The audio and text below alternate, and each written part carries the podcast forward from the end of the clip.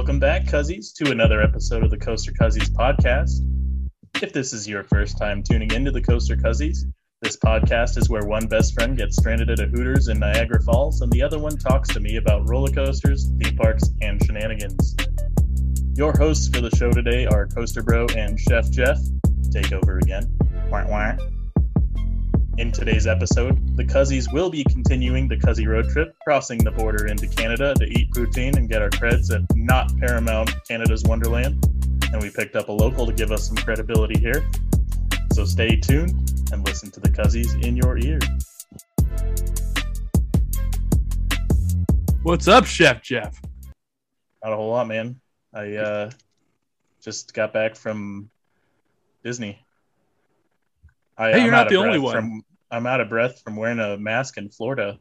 I bet.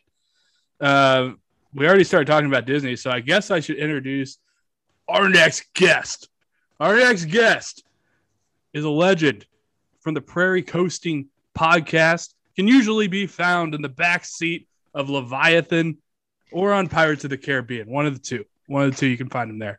Welcome to the show. The guy that saved Prairie Coasting, Mitch. Hi. Yes. Thank you for that very wonderful intro. And you basically summed up all aspects of my personality. So I don't have any more anything else to introduce. So happy Nice, to be that's here. show. Yes, and I love to I love to call you the guy that saved Prairie Coasting because before you came along, Sweet Logan was just talking about lifeguarding and just kind of talking to himself, and I, I love that. But um, it's, it's great to see you come in and give that show a little direction. You know, I I feel like we I feel we always say that like we compliment each other in the best ways when when he's up, I'm down, and another way around. So um, I, while I did enjoy his Pontiac Sunfire rants at 2 a.m. last summer, you know what? Some you know what you need it. It was collective trauma we all went through with the uh, with the pandemic, but uh, it's been so much fun being on there. It's been over a year now we've been doing that, and Oh. uh, I can't believe we have all that under under our belt. So yeah, yeah. Yes. So if you're living under a rock and you don't know what we're talking about, Mitch is from the Prairie Coasting podcast, which basically I just kind of consider you guys as like brothers of whatever we are, I guess. Yeah. Like we share the Cuzzies Discord together, and um, we like started around the same time. So it's just like we've always just been supporting each other, and I'm, I'm excited to get you on the show. We've had Logan on. I'm waiting for the right opportunity to get you on. And holy cow, it happened because we're we're going to Toronto today. You're here. Yeah. Welcome to uh, Canada. It is fall here, and I'm so happy to show you around our lovely city, um, the fourth largest city on your five year long road trip that you're going to go on. I Um, love that you know that fact. Yeah, it's something like it, it's some of that, but it is uh, a very, very uh, awesome city, and I'm excited to show you around. Yes, but before we do, you both actually came back from Disneyland and Disney World, and I think I should give you guys an opportunity to talk about it. Mitch, I don't know if you want to go over like a a brief thing or just plug your show here because I know you've been talking about it a lot on uh, Prairie Coasting, but this is this is for you guys. Tell how was Disneyland? Disneyland was excellent. So, funny enough, the day we're recording this, the actual full episode is about to drop right now. I think like oh, later Sweet. today. Of all, we actually had my my friend Talia on, and we we actually discussed like there was like a two hour long recording of it. So, if you want more in depth details about that, go check out that episode, which will have been out already when this comes out. But just very high level did three days, three full days at Disneyland in California uh, in the middle of October. And it was just the best time ever. It was my first time back since April of 2019. But um, Disneyland was my home Disney park. I consider it being growing up in the West. But uh, it was just so good to be back. Uh, my first time ever riding the Star Wars land rides, the first time ever riding the Web Slinger ride at California Adventure, and then my first time being back. That's been like I've been fully vegan too, so I had five meals a day. Um, for anyone who follows my thing, I actually posted like food credit counts every day. So uh, that uh, Disney food is probably my favorite um, part of the whole experience, and I know for a fact that our friend Chef Jeff has a lot to say about Disney food. So I'm going to pass it on to him to talk about the Disney World and all the amazing Disney World food that he was posting about. Yeah, um, absolutely. And actually, before I jump into that, I don't know if you guys saw this article floating around this week. There was, uh, I have to pull it up again to to see for sure, but this dude put himself through college saving a whole bunch of money by getting the meal pass at Magic Mountain because it was minutes away from where he was working. So was eating for a hundred something bucks a year. That's It incredible. was ridiculous. like If you live near Six Flags Park, within you can get that membership. Why not? It's like the best deal. I like know, if I uh, had a job with like with great health insurance, I would move right near an amusement park and just purchase a meal plan. I mean, it'd be bad for you, but I mean, that's like genius. I remember a, a, a teacher that I, I'm friends with. He he used to teach at a high school like right by Worlds of Fun, and he joked about like getting the meal plan and then just going during lunch to like ride a coaster or during his plan ride a coaster, get some food, and come back. I don't I think he love it. did, but he should have. Uh, it it blows my mind. The the the neat little hacks. I don't know why. Like I've never heard of that happening before, but I'm glad somebody did it. I, I would like to see what his organs look like. oh, it's probably a dumpster fire in there, but yeah, I mean, Magic Mountain has some vegetable dishes, like some, but we're not talking like. I how many of them are also not don't- fried? French fries. I don't know what is actually included on the Magic Mountain dining plan, but you know what? If it if it does the job, if it if it does the trick, then why not? There might And be Cal- peppers on your nachos. Oh yeah, yeah, absolutely. There's like a piece of lettuce. I think one sad little piece of lettuce in between a burger and the toasted bun. I think. And like with mac and cheese on it and bacon as well. pulled pork. Yeah. Yeah, yeah, yeah. Yeah. And that would circumvent a gripe that we had when we were there. Uh, I don't know if you ran into this, Mitch, but uh, when we went in, uh, what was it, 2016? Cal- like nowhere in the state of California will split a check. Nowhere. No. Oh so my weird. California, it drives me crazy. We were like every time, and we'd be like doing the math on our the on the on the receipt, and they'd be looking at us like we're crazy. And I'm like, that is s- in Canada, you have to ask for the bills to be together. Like it's totally opposite of it. It, it drives me crazy. And like they, even they are an anomaly, I promise. Yeah. even at like Disneyland, they'll be like, mm, "Screw you! You're in California. We're- Here's your one check." I know. it's like this is Disneyland. Why the hell can't I get what I want? Uh, Screw you, pay me. Yeah, they're they're at least happier to do it in Disneyland than some of the restaurants. When I, we were in San Francisco, pe- there were people who legitimately like almost didn't do it for us. And at bars, they won't. At bars, they'll they if you order two drinks, it's one bill. And I was like, oh, can we do two? No, not nothing at all. So don't know why California is like that. Um, but uh, yeah, it drives me crazy. Feel free, Californian fans, to explain this phenomena to us and how we can convince them to stop. Yeah, they they kept, bottles. like the the waiter told us like in the world of Venmo we don't see this, and I was like, sorry, in Canada Venmo is illegal. Like we can't we don't we don't do it. And they're, they're like, oh, wow. and I'm like, yeah, they're, then because um, money transfers in Canada are regulated by the government, so we actually have like a free service that's run by the government that we can transfer money to any bank account, like we can send it to our friends. But Oh. at the same time, it's just more of a hassle than just doing like doing two checks. I just But wanna pay. anyways, that is I could rant about that all day. yeah. So, sorry to bring up a sore subject. So I'll, I'll dive right back into to Walt Disney World. Uh, actually, this was the the last park I uh, visited before the world fell apart. So it was nice to pick it up where I left off, and actually started uh, at the last of the parks that I visited, which was Epcot. But I'll uh, before I get into that, uh, this was my first time staying at a Disney resort property uh, stayed at the All Star Music Resort, which is one of the uh, budget resorts, we'd say, um, closer to a price of like a normal hotel. But honestly, like, didn't really feel like they were it, like it was a budget place. It was it was still very nice, very clean. Uh, the Disney spirit was all around. Um, and had an on-site arcade, cafeteria, gift shop, and several pools that you don't even need like a key card to enter. You just waltz right on in and get your swim on. Nice. Uh, the only weird gripe I had about it is something I forgot about from the last visit. Uh, Florida water is very soft, which means come shower time, I don't feel the same cleanliness that I do showering at home in Missouri because uh, our water is gritty as hell. Um, but uh, not really a Disney problem, just something some folks out there might appreciate knowing if you're going to go visit. Wait, so, no, wait a second. I'm not. Mitch is over here shaking his head that the water is soft. I don't believe it, you guys. It is. You don't ever is. feel fully refreshed in Florida. Like that's why I question why people live there is like it's so hot and the showers don't even make you feel refreshed. It's very strange. And I was there in August and they heated their pool. So the pool uh-huh. was like a hot tub. And I'm just like, I just want to be refreshed. So I don't know. I, I just find Florida a place where you never feel like you're at your best. You always feel like you're like 80% all the time.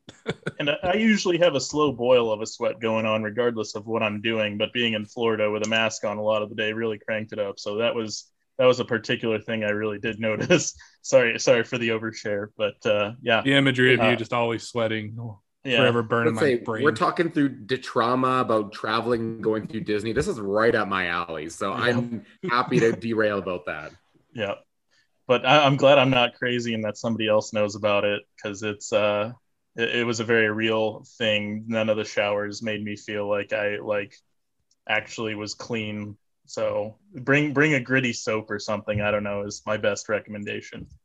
But uh, yeah, um, one of the so uh, to to counter that with a big positive, um, our flight got in kind of late and we didn't eat dinner. We did have a, a stop off, but it was pretty much off one plane right onto the other.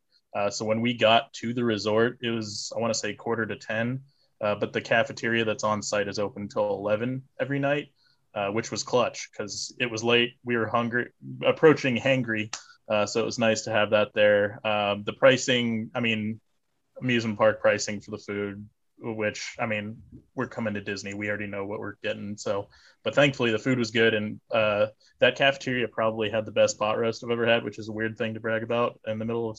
Well, it's not really summer anymore. I guess it's October, uh, November now, but uh, yeah, it was really really good. Uh, so. We did take the provided shuttle service to our property from the airport.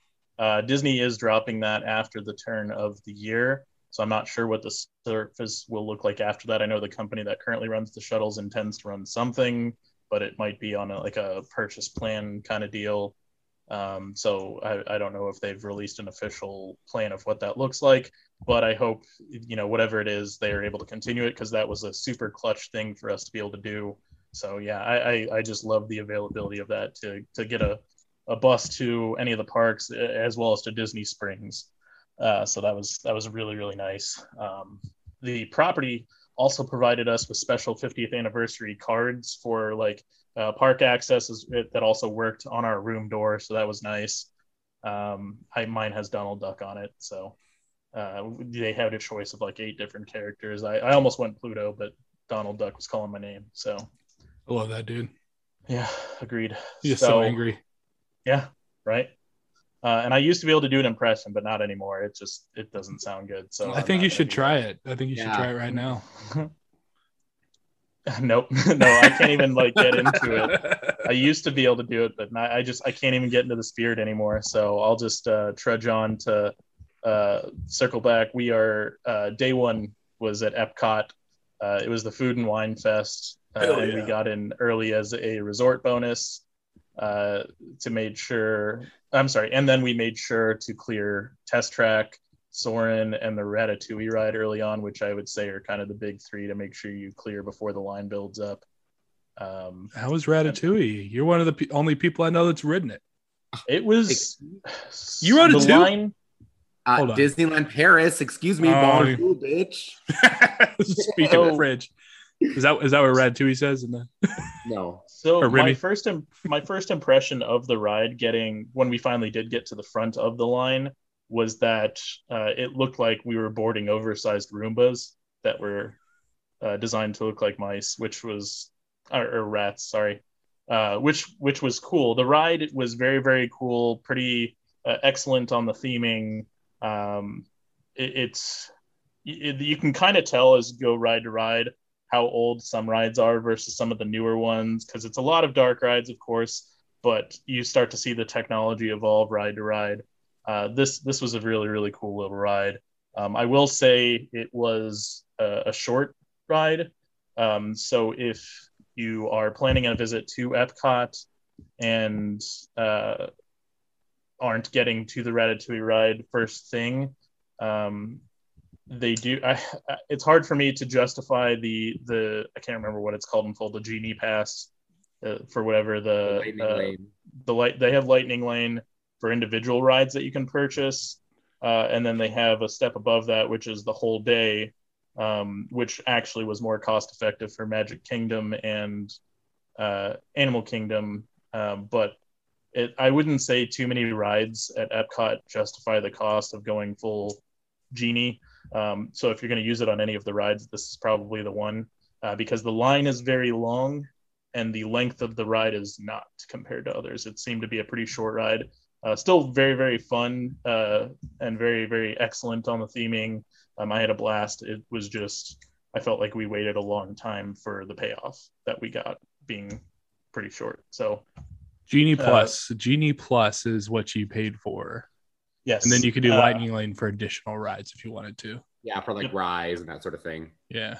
but the the genie plus is essentially returning to the old fast pass system uh, at least the tier that we bought was you can reserve one ride at a time Hmm. so um, very definitely recommend- similar to what Disneyland was doing with, Max Pass. Yep. Yeah. Which I loved that. That was Oh, Max Pass. oh, so good. thousand percent thousand percent worth it so like i mean that's a whole this is a whole another discussion but as a person who obviously isn't an annual pass holder who did visits disney once a year G- D- genie plus is something i will 1000% be purchasing because max pass like i this is totally an aside but i had purchased max pass for these disneyland tickets and i got refunded my money for it because obviously like that but there was the max pass was still attached to my tickets so i still got um i still got the all the ride photos and all our, our photo pass photos so i got free photos pass photos and ride photos Oh yeah.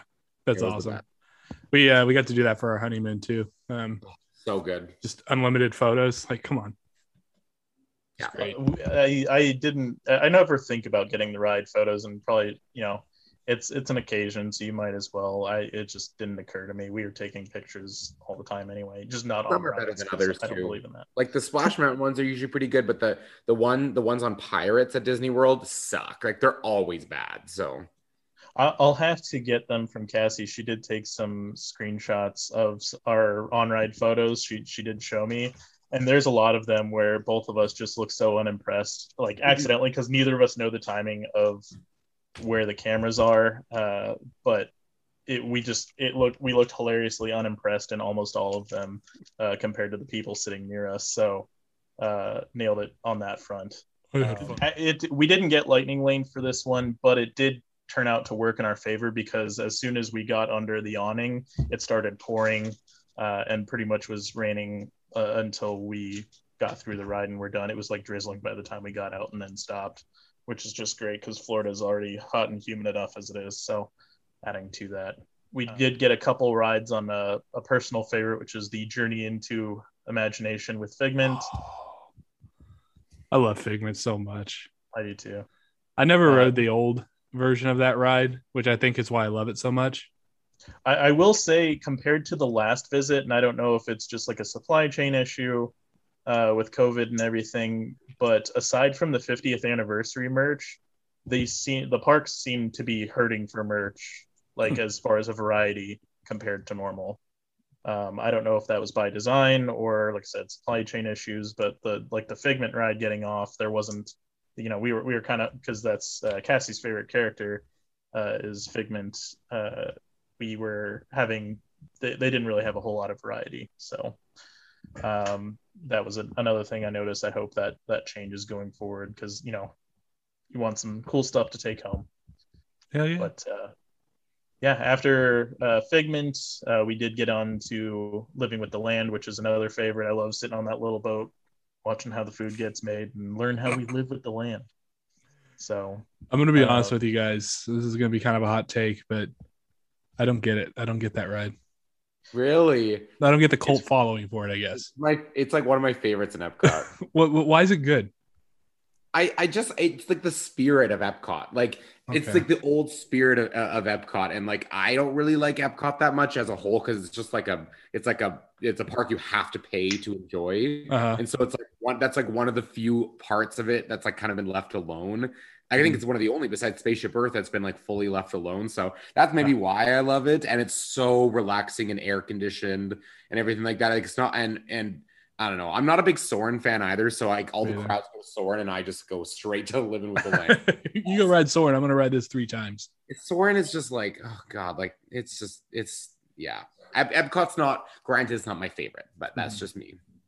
I- and so I, I kind of to echo a lot of what he said. Um, it, it's it does a good job of explaining kind of the vision of what Epcot's there for. And uh, there's a series on Disney Plus I've been watching. Uh, they they have a lot of content about like the the history of the parks and stuff, and kind of what the point of Epcot is is you know insight into uh, how we can continue progressing forward in different facets of life and it's just kind of cool to see you know I, I i enjoy gardening and stuff so it's kind of cool to see their setups with the food and everything and uh, like you said a, a very relaxing break from the rest of the park where it's nice air conditioned chill and just it's it's a great place to decompress i think if you're having a if, if it's a, a hot and frustrating day with the several people who have no spatial awareness constantly cutting you off with their strollers you know the rest of that i'm not bitter uh, Right. but yeah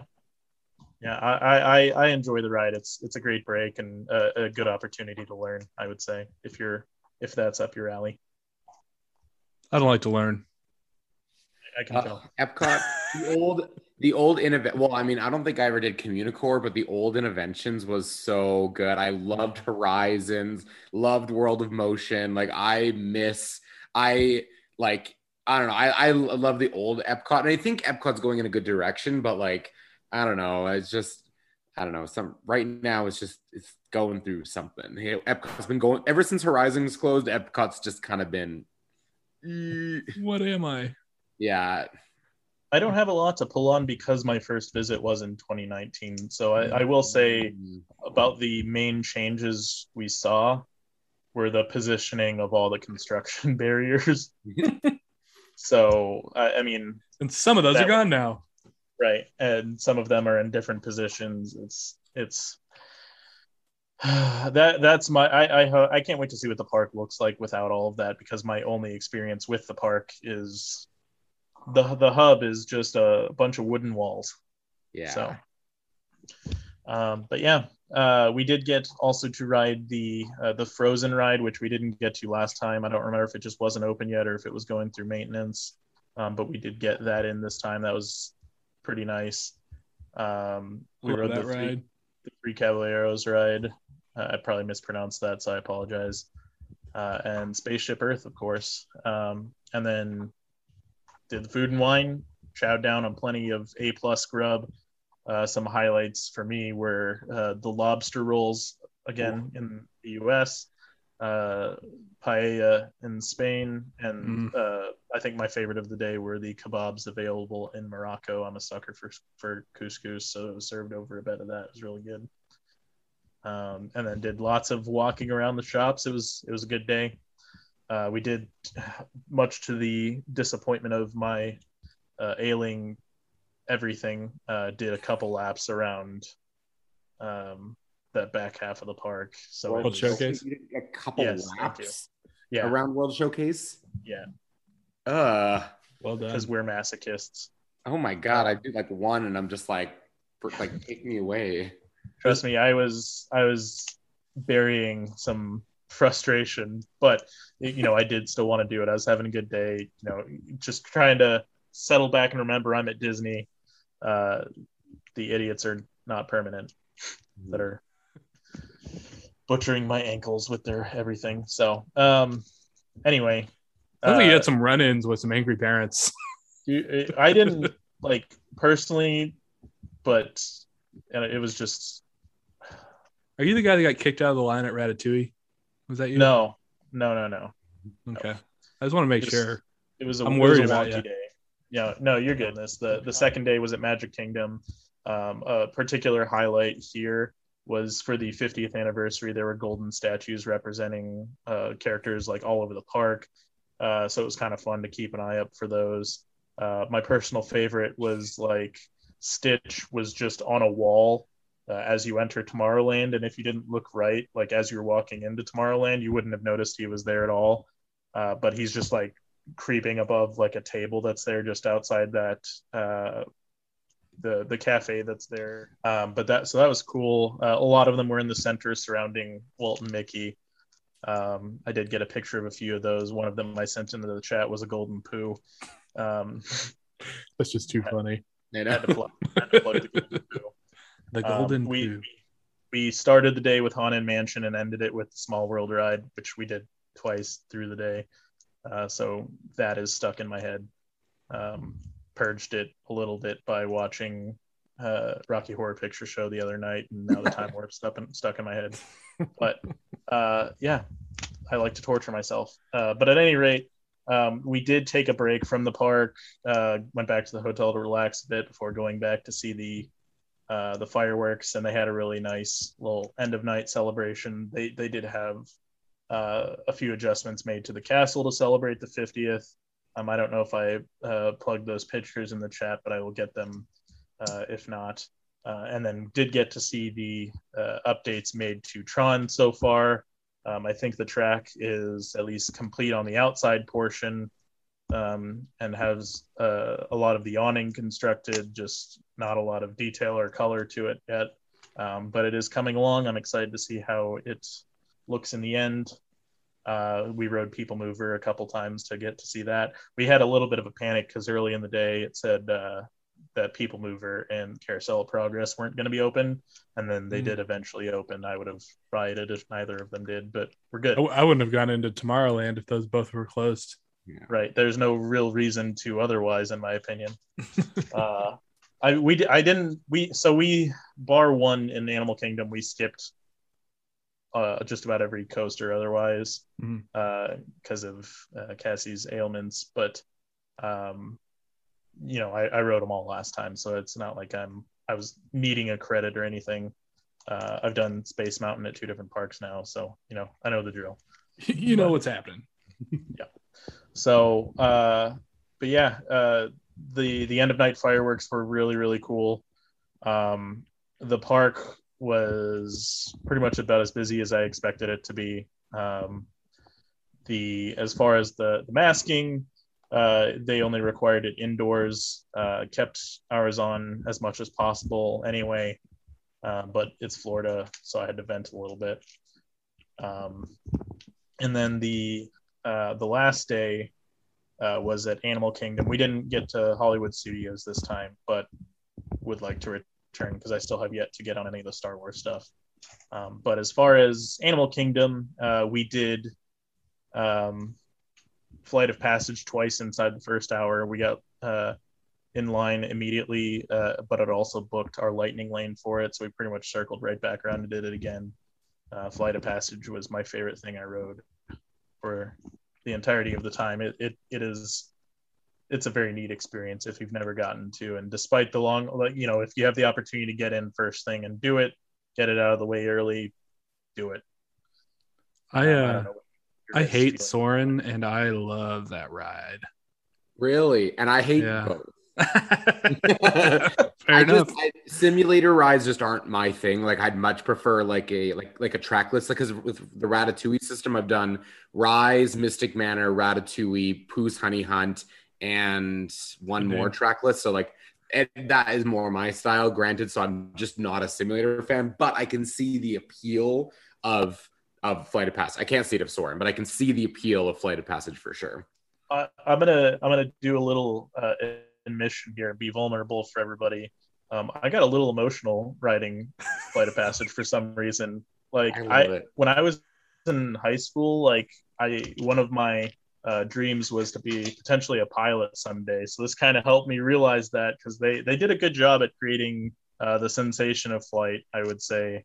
Um, the only my so my only gripe about the ride is I wish we had some longer dives than we did uh, t- to make it feel like we were going a little faster because it felt like a lot of those were cut short. But all the same, it was I, I had a really good time on it. I, I don't have a lot of simulators under my belt, so it's um, other than that and Soarin'. Um, but I, I did really enjoy it. I don't know why I got emotional, but uh, it happened. So now you guys know and can make fun of me for it. I, I cried after a couple cocktails on my fifth ride on Millennium Force uh, Millennium Smugglers Run. It wasn't even my first ride, but I was like my first time being pilot, and I had a couple cocktails, so I cried. Don't so don't even yeah cry on Small World, cried on Pyre. Okay, most rides at Disney. I'm pretty sure every trip review I've ever heard of yours, Mitch, there's some sort of crying involved. And I love it. Yeah, exactly. Either crying because I hated it so much or crying because yeah. I loved it so much. So um so after that we got into uh, we did the Navi River ride, uh, wandered over to do the safari over in the Harambe village. Uh, forever in our hearts, Harambe. Um, Rest in peace, homie. Yep. Uh, and then I can't remember the name of the show, but they had uh, this really cool kite, like giant kite and floaty show going on at the Oh, big pond yeah. area. Kite tails, yeah. Or is that- Yeah. is that the new kite tail one? Is that the new one that's that they're everyone's making fun of right now? Yes. I, I enjoyed it, and I think they rotate the content of the shows because the one we visited, um, I want to say it was uh, characters from the Jungle Book, uh, but when we walked by it later in the visit, um, there were characters from the Lion King out yeah, there. I've seen Lion King, but I haven't seen Jungle Book. So so that that was pretty cool. Um, and then kind of we we didn't have a long day uh, at Animal Kingdom. You know, we we did a, a lot of it already, um, and it's you know by and large, uh, I would, in my opinion, kind of a, of a smaller park, so you can accomplish a lot of what you need to pretty quickly. Um, so we. Uh, we, the one thing we wanted to make sure we did was get over to the dinosaur ride and finish that because when we visited in 2019 the ride uh, stopped mid-ride uh, and we had to uh, evacuate so it, we got to see the ride with all the lights and effects Oh. off That's pretty Whoa. cool. which was which was an experience so it was nice to like actually finish the ride two years later so uh yeah uh so that that wrapped up our day there. Then we got out to disney springs did some shopping. They had a lot of really cool merch out there at uh, uh at disney springs that was probably the best of the shopping was there versus the parks. Uh a lot of cool 50th anniversary stuff. Um got into earl sandwich for the holiday turkey of course. Let's I go. Uh, and then uh, we went back to watch the closing ceremonies at Animal Kingdom because you have to. Uh, do it. And it did not disappoint. And then uh, we were on our way. Uh, kind of the there was a little of a frustration trying to leave. Um, our flight was delayed about two hours, so uh, we had the foresight to book a new flight um, leaving Charlotte, it just we would have to stay there an extra six hours. But uh, when we landed, our original flight had just left, so that stunk. But uh, yeah, we were on the runway to leave for uh, almost two hours because the uh, the rain delay that was there uh, caused a massive backup of uh, departures. So that was agonizing sitting in a I, I this was also a change for me because I had never flown anything other than Southwest before this trip. It was oh, so we, we uh, flew an American, which it was pretty nice. Not much different, I would say. So, but yeah, all in all, a good trip. Uh, glad I went. I'd like to go again soon. I think we'd all like to go to Disney World again soon. I was about to say absolutely, and good thing you didn't fly American this week because they canceled like a thousand flights this week. So Oh, glad it wasn't this week. That was so. I don't know if it was relevant to weather, but I w- we were talking about how we were thankful we didn't fly Southwest this time because they were canceling a bunch because of staffing. Yes, yeah, I heard So- that. dang. Just Yeah. it's the times, man. I know the day they can't. We were in San Francisco and they canceled a bunch of Southwest canceled a bunch of flights, and we were flying Alaska. Thank God, like from between San Francisco and Santa Ana, and so everything was all good on that end. But I've heard not good things.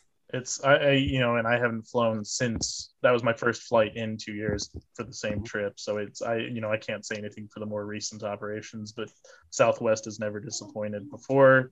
But I'm a also a creature of habit and won't change unless I need to. So Fair. I've never flown Southwest before, so Yeah. heard good things. it's it's a budget. My my favorite thing about them is that uh, the checked bags, the I think it's two are free per person. That that's a major key. It Yeah. is. If you got a lot of crap, fly Southwest. Right.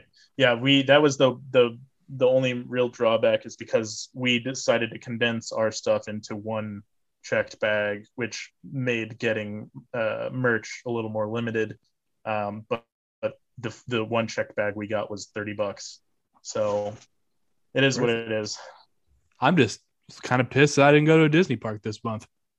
Come on, go, go on down. Let- let- like need to. I, I'm it. The one month after I come back from Disney is truly a time when I need to uh, have all my friends and family tell me not to book another trip to Disney because that one month where it's like, oh, I could I could go back easily, especially because Disney World's like a two and a half hour flight from Toronto. So, uh, yeah, it's uh, it's it's just so I'm I'm almost there. I'm almost at a month now since I left. So I uh, hopefully will not book another trip in the next couple days.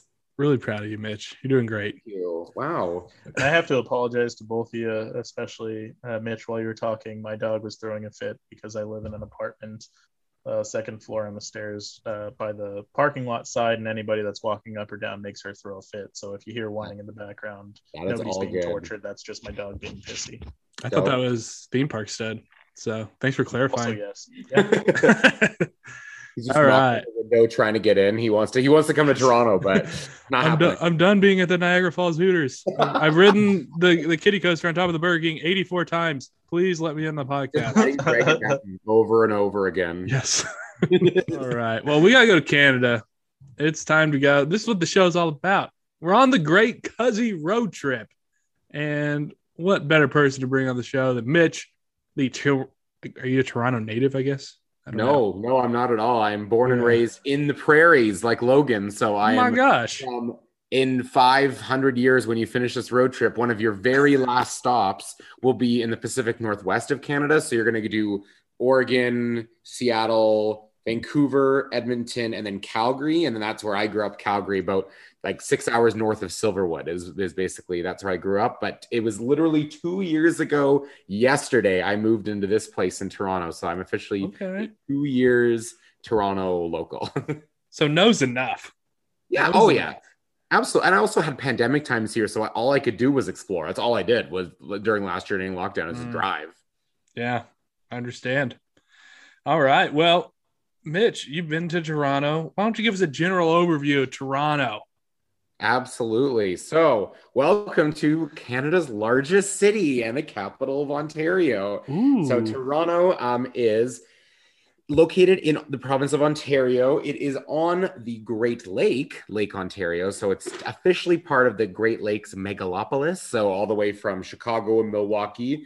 Yeah, I know it's a big word. All the way Chicago, Milwaukee, Detroit, Cleveland, um, Buffalo, everything, and then that this is the eastern part of it. So basically one giant city. Um, but it has uh, it's like pretty old. I think it's like from the early 1800s or late 1700s. I think it's theirs, which is a much older than where I'm used to, or in Calgary, where it's a much newer city. But um, overall, uh, the city of Toronto, where I live, is about three million people. Um, has you know your sightseeing things like the CN Tower. You got the Raptors here. You got Drake, who lives five minutes from me.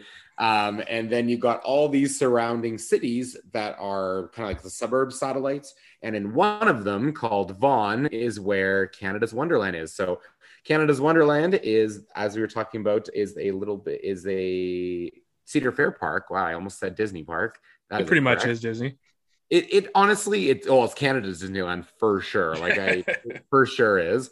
Um, and uh, and yeah, it was uh, built in 1981, and it is a uh, it is a staple of Toronto. But as the in terms of the city itself, um, I love living here. It's very it's very much like Canada's New York, I'd say. Like especially in downtown Toronto, it we have our own little Canada's Times Square called Yonge and Dundas. Like it, it it's it's kind of it feels like New York. So um, I would say that uh, once you get to Western Canada, you'll see. I would say the the the, more true Canada, like the Mounties and the mountains and the snow and the beavers. Toronto is just basically like upstate New York it, or or Michigan. It, it feels exactly the same, which isn't a bad thing. It's just not, I would say, Canada. But uh, but yeah, overall, I love it.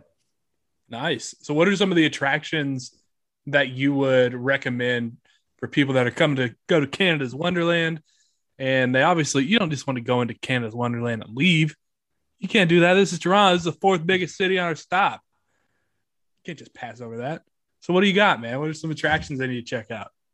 Um, so if I were to say there like things actually to do, um, I would say one of my favorite things is taking the ferry out to the Toronto Island. So what it is is there's just a set of islands in the middle of Lake Ontario, and it's like an eight dollar ferry. Um, but you that's where you get the quintessential view of Toronto. And then over on the islands, there's actually a coaster credit. There's actually a little theme park on the islands. Yeah, it, I've actually never been. I every time I go, it's closed. But the Toronto Island Mine Coaster is an E&F miler on the islands. There's beaches, there's bars, there's like a barbecue and beer place like right on the island. In the summer, it's just there's a nude beach if you would like if you're into that sort of thing. Let's go. There is it is an it is so much fun. It is like and you can rent paddle boards and ski doos and everything like that.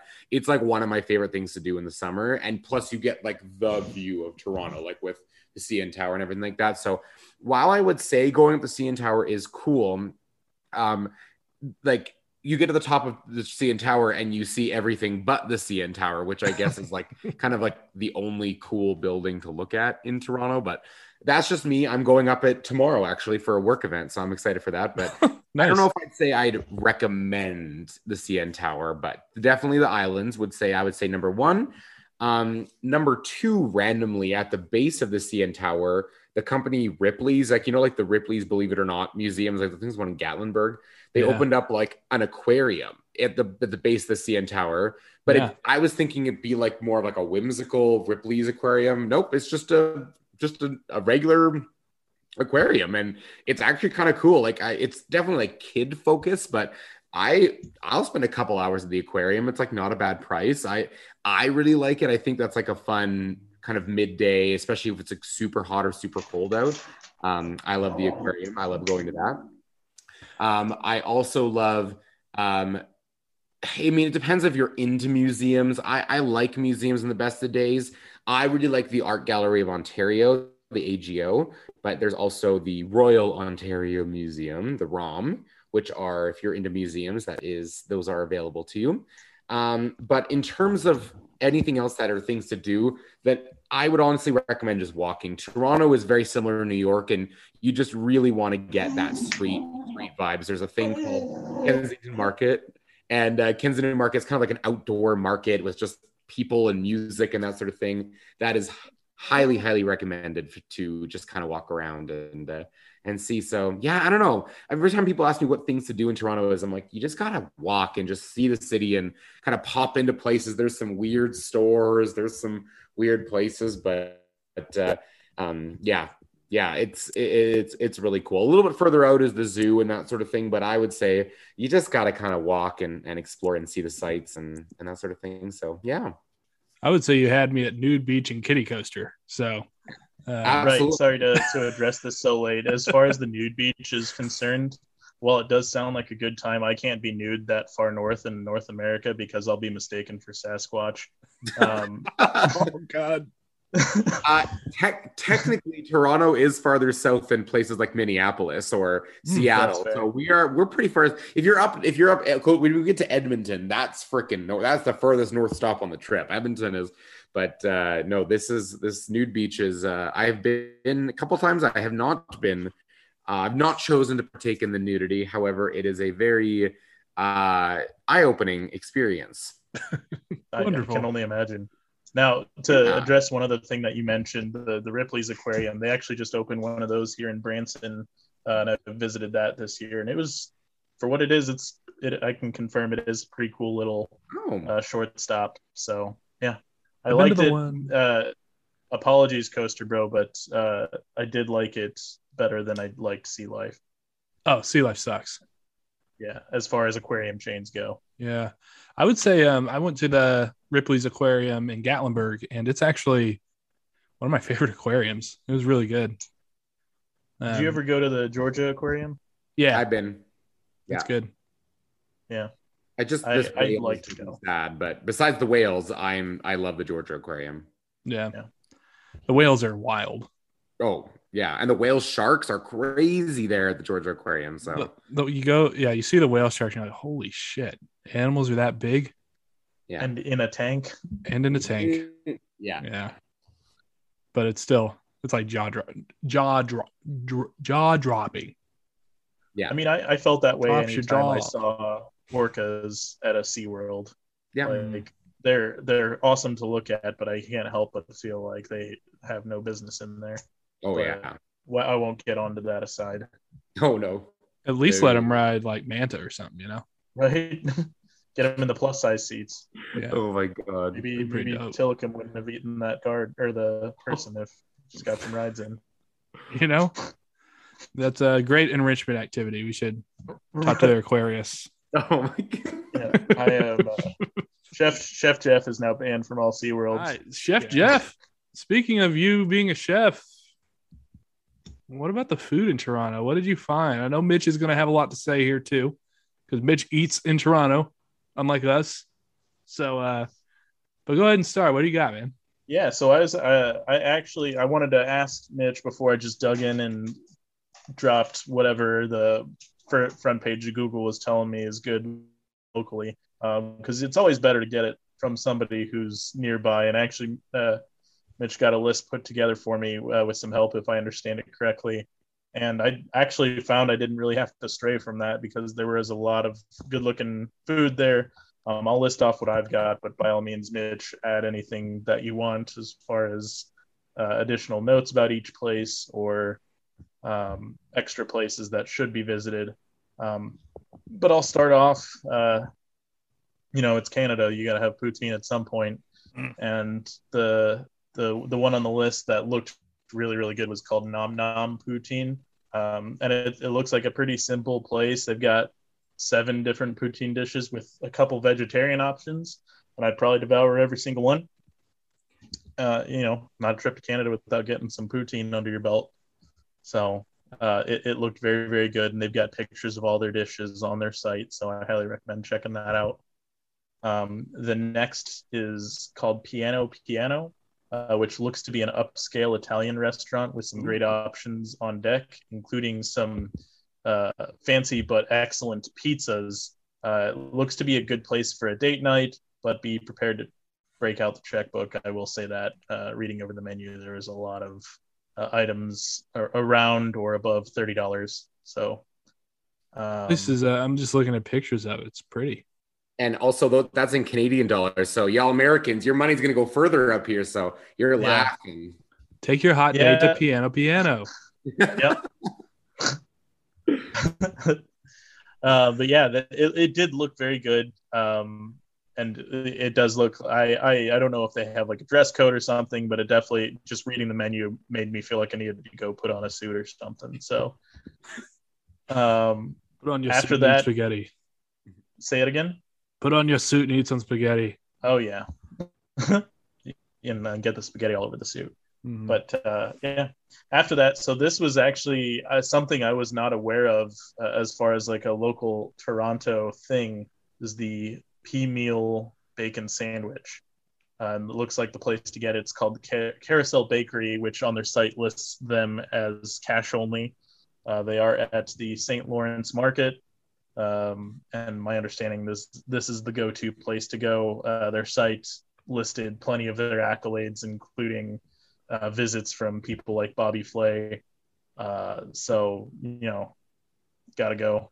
Uh, I, I do, you know, that's now a bucket list item for me. I didn't know it existed. Looked up pictures of it. Now I got to make it happen. The, um, hold on, the sandwich looks super basic. What what makes it Yeah. delicious?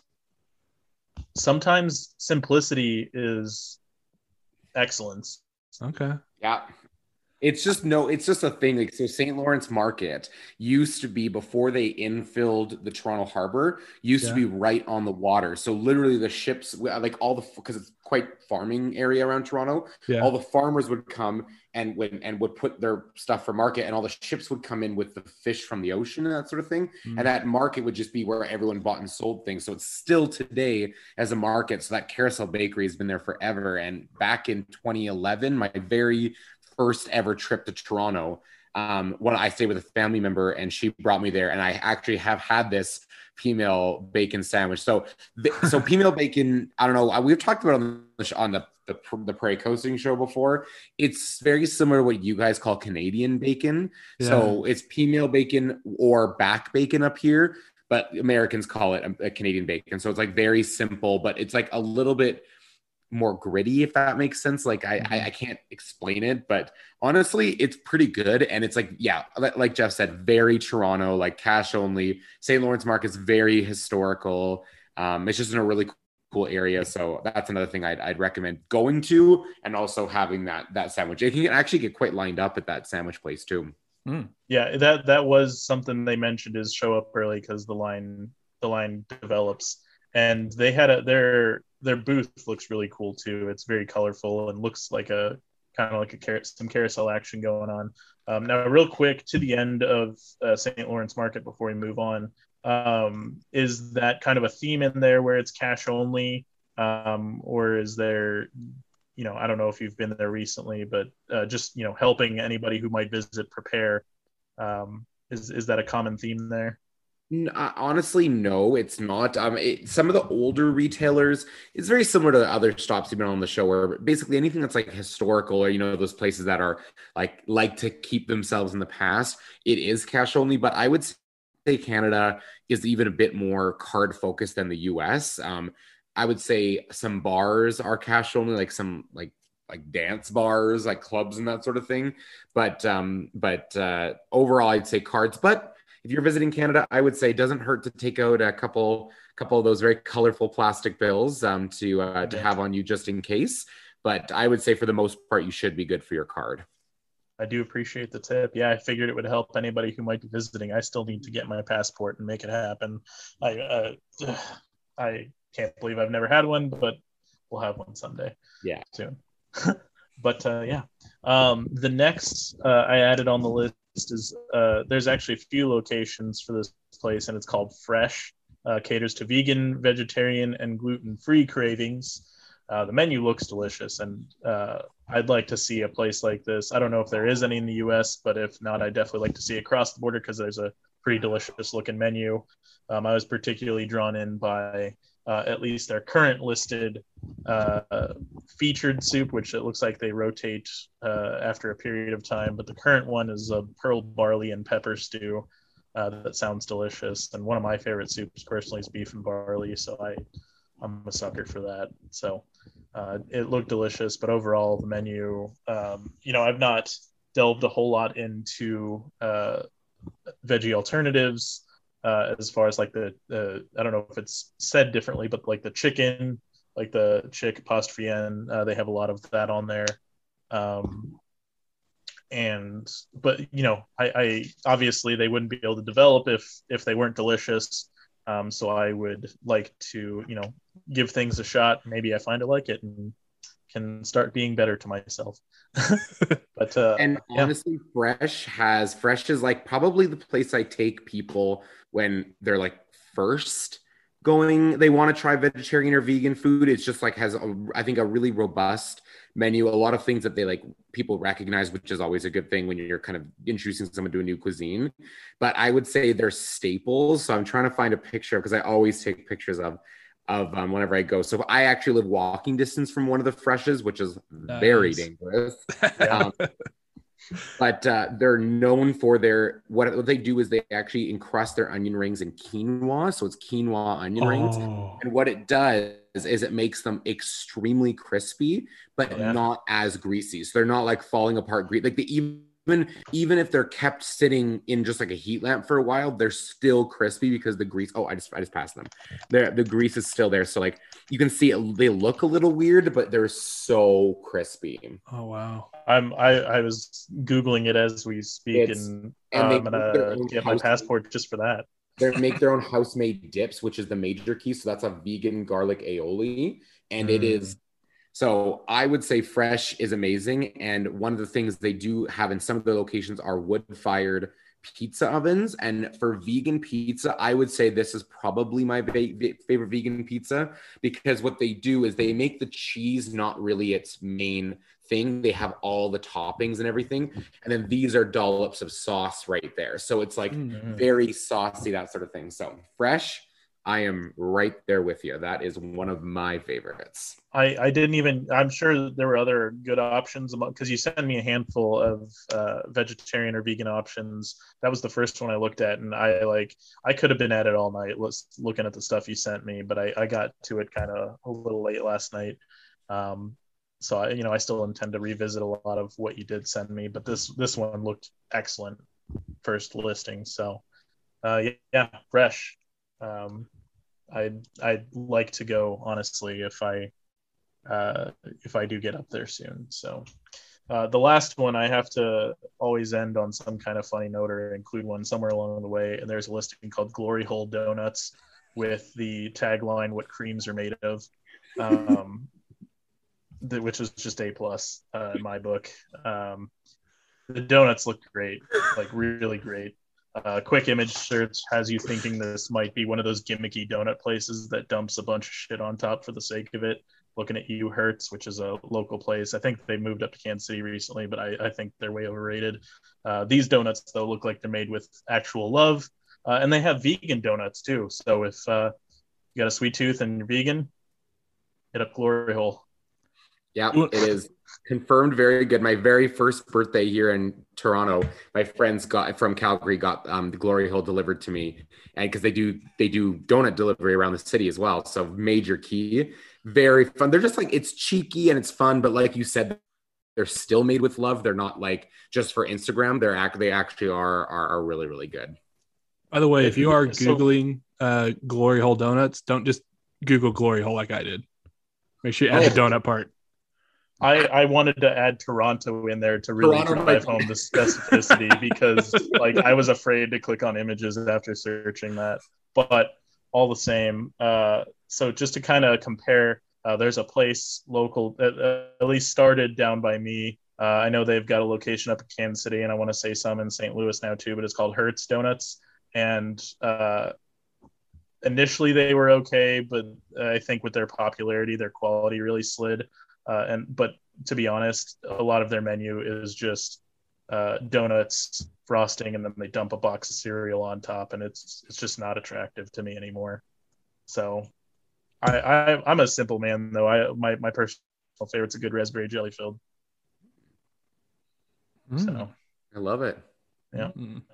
but yeah, that's the uh, the food I've I researched for uh, Toronto. Mitch, do you have any others that uh, you feel garner a shout?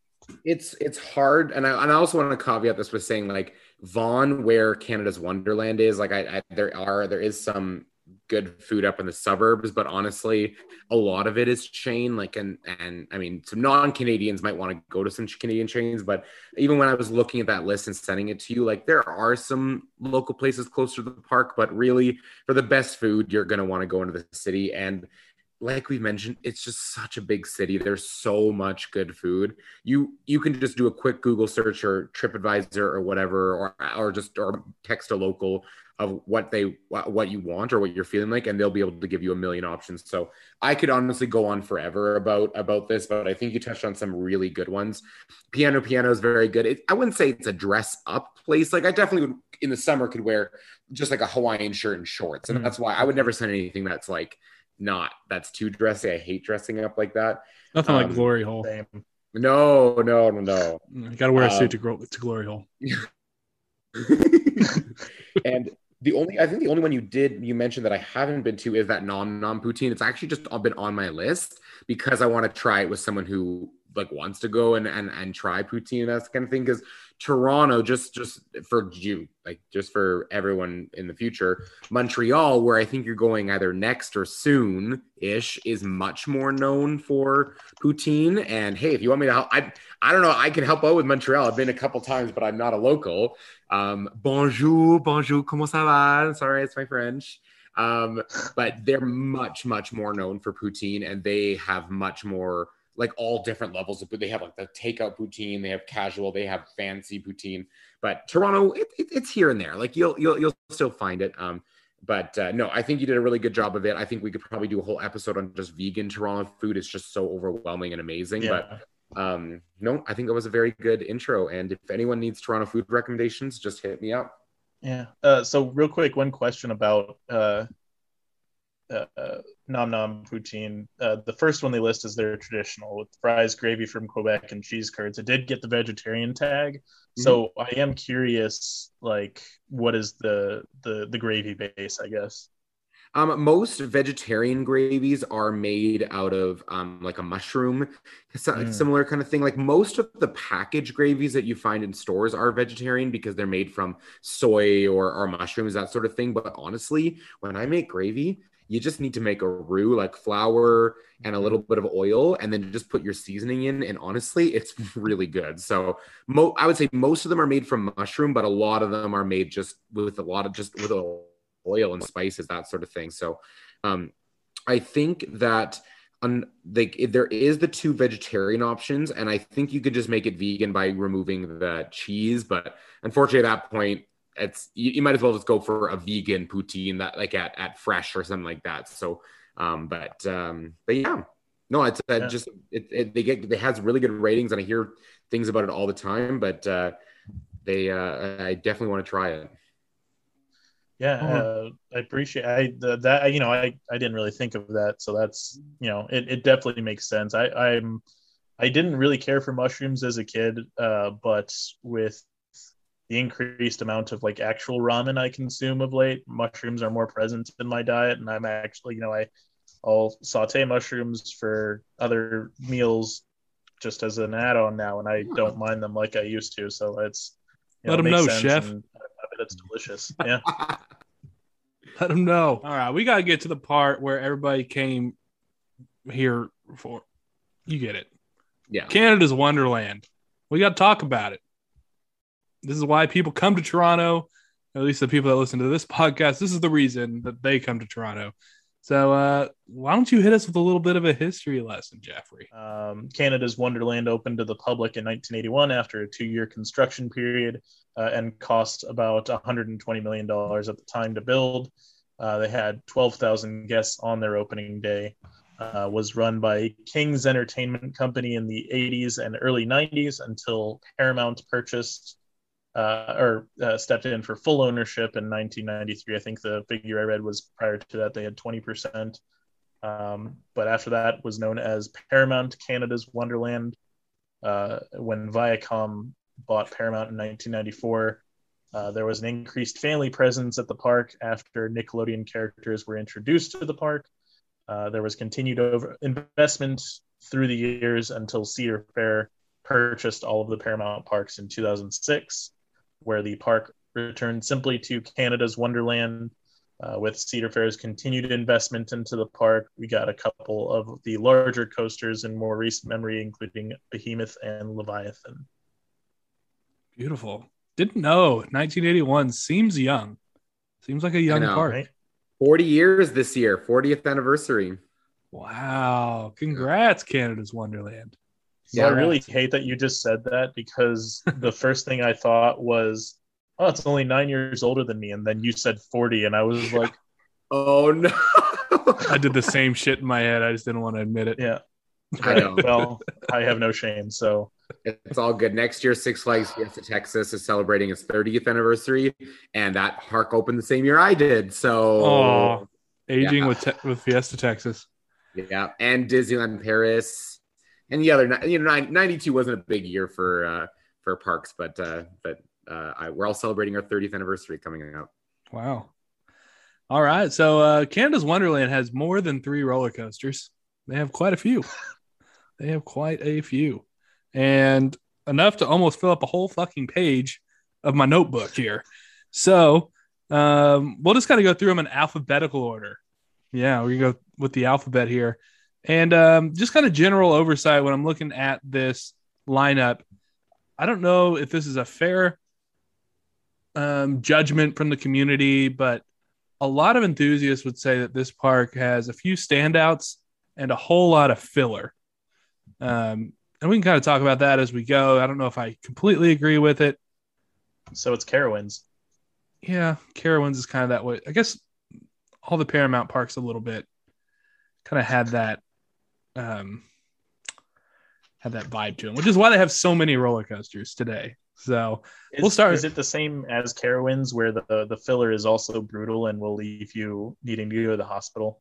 less brutal. Um, Okay. eh, yeah, Well, I would say it's as I- it, I skipped the brutal ones, so it de- if you learn to ride it's just like any rough coaster in your in your home park. Everyone who lives near it tends to learn how to ride those coasters. So they tend to start to love them like the beast or whatever. So like when i first started riding the filler at wonderland i didn't like them but like the more i've ridden them the more i've like know where to sit how to ride it where how where to brace i've enjoyed them more. And that's and that's i think pretty similar to everyone. I mean there are people who think like at magic mountain who think their coasters are smooth and i'm like no, but I've only been there three times. So Yeah. That Jeff to explain that in layman terms to you, uh, like when you went to Worlds of Fun and rode the boomerang, you learned how to ride it with vomit in your mouth. You know? So so like the locals they, they figure out how But to ride I stuff. have the difference there is I have no love for the boomerang. I just but you learned how to ride it. yeah. Mitch, have you heard that story before? uh no, I haven't. I'm actually quite uh confused. Do you want to tell it, Coaster Bro, or me? Okay, I'll tell it real quick. So All right. me and Jeff, we get on Boomerang for some reason. I don't know why we did. We didn't need to. But uh, we go through it and we start the backwards bit. And I think we come through the brakes of the station, getting ready to come to a stop. And uh, you know how it kind of stops on the hill and then you kind of pull in? Yeah. Jeff throws up in his fucking mouth. And like, he doesn't spray it at all, but he holds his vomit. I turn to him. I'm sitting by him like, you have throw up in your mouth. Your whole like you just vomited in your mouth fully. and so I'm like, shit, let's get Jeff out of here. And uh it parks, my restraint comes up, Jeff's does not. Jeff stays down and they have to come and unlock him. And then he goes over the edge and throws up over the edge into the rocks. And the crew was so thankful. That- Oh my- that you just threw up in the rocks and And No downtime. The rocks as well, because where you get off at the bat at Canada's Wonderland, the Mm-hmm. that is all right onto the queue right below. So thank God that the layout of the Worlds of Fun Boomerang is uh is uh conducive to to that Yeah. emergency. yeah. And to, to defend myself with an explanation, uh, I don't know when specifically it happened because it didn't used to be a problem. But for whatever reason, somewhere in my 20s, uh, suddenly going backwards on rides doesn't agree with me. So I tend to avoid those rides if possible at this point. Uh, I, you know, I have uh, some workarounds for that. Like uh, for whatever reason, closing my eyes works, but otherwise going backwards makes me nauseous. Do you like a ginger? Yeah. I would highly recommend having ginger. I bring ginger with me to the park to every time I go to the parks, and it like helps because for me, my queasiness comes on like airtime. So like Mm. Behemoth, actually the number one coaster that caused me queasiness is Goliath at La Ronde. So I need to have ginger with me at all times. That helps. That's- and then That's a pro tip right there. What? That's a pro tip right there. Yeah, so ginger. And I know this sounds weird, but doing before the couple days leading up to the park, do concussion exercises. So look up what people with concussions do. Honestly, it's true. My mom got a severe concussion. I do her exercise before I go to the trip, and you just like follow your your finger around with your eye, keep your head stationary. If you do that for a couple days before, it like honestly does a lot because I get quite motion sick on airtime. So highly recommend the tips if you have it. Dramamine sells chewable ginger um, that you can buy at CVS or whatever. So, pro tip. I'm down for that. Yeah, and I I forgot all about that until uh, when we went to Disney until we hit Expedition Everest for that small portion. It goes backwards, and I was like, I was ready for And it. But yeah, backwards portion too. yes, yes, it is. So my eyes were closed for all of it. As soon as it hit me, I was like, oh. so yeah, that's a story that now you are. uh now you're part of the group because now you now you So- know that's so happy. Now you know. Yeah. All right, let's get into these damn roller coasters, Chef Jeff. Enough of your vomit talk. yep My gosh, I I, mean, I, did, I did learn something today though. That was the Yeah. ginger and the wow concussion exercises. Didn't even never would have thought of it. Speaking of not concussion exercises, you won't need it for backlot stunt coaster. The ride that was opened in 2005, the premier coaster. You've seen it at Kings Island. You've seen it at Kings Dominion, but have you rode it at Canada's Wonderland? I don't remember what. Mitch, is it in good shape? Are the, are the effects working at all there? It's somewhere between Kings Island and King's Dominion. So Okay. re- very recently, all the light effects, like literally, when I say recently, I mean like in the last two weeks of Haunt, Yeah. all the effects started working again. So the so like the, Okay. the police lights and that kind of thing. But fire is fire's been a long time since it stopped working. So when you go through the brake run, you still kind of roll through it. Mhm. So it's not as good as the Kings Island one, but it's in much better shape than the Kings Dominion one, where there's like not even sounds yeah. and there's and it's, and it's super super rough. So I would say, and they're they are giving it some TLC. They've removed the billboard. You know how you blast out of the billboard. yeah. They've removed that completely. So they're doing some TLC to it in the off season. We, we're still yet to see what it is. But um, I'm hoping that they're going to just, you know, repaint through that sort of thing. But it's running really good. Like af- after riding all three this year, I would say it's running really good. You get some good positive G's. And if you're in the back row leaving that um, that billboard, you get ejector and it hurts. It, it's like a hurt ejector. But uh, nice. no, it's a good ride. It's like, it's my, I'm a launch coaster fan, so I love it.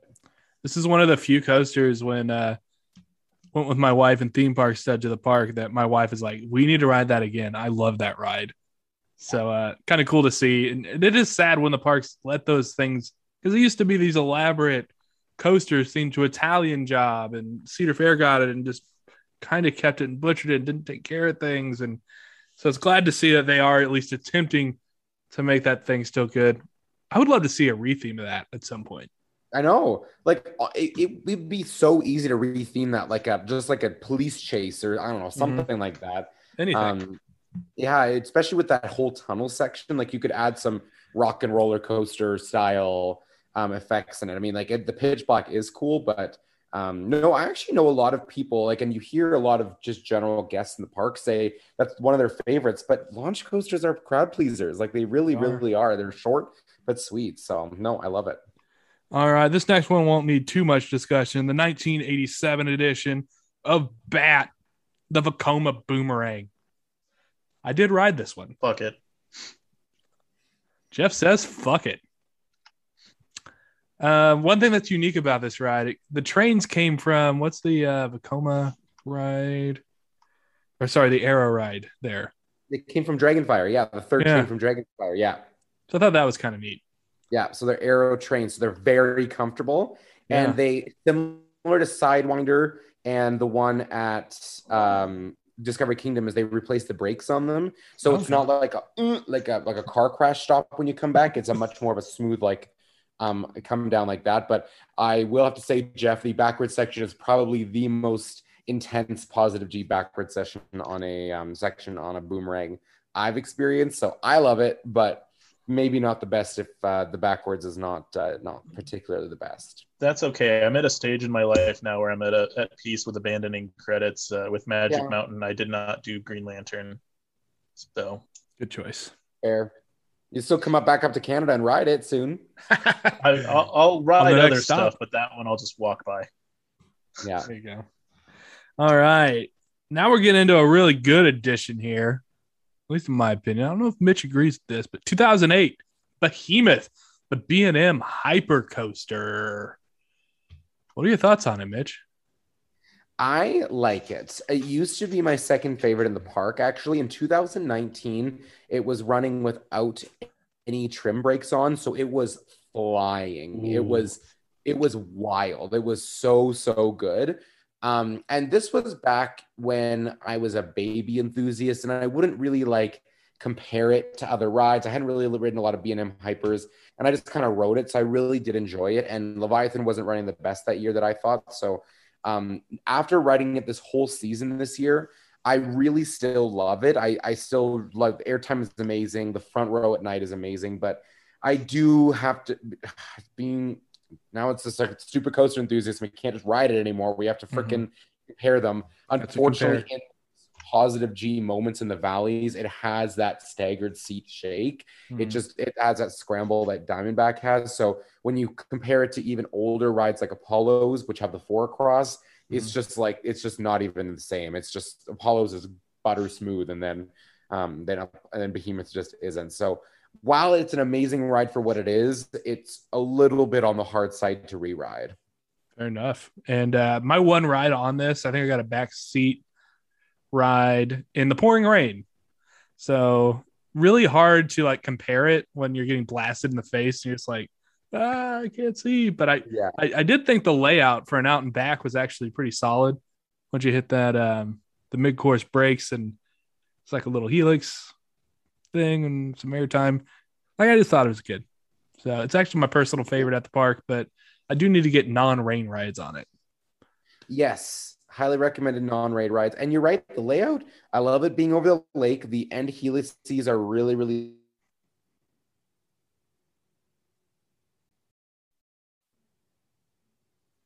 on the sub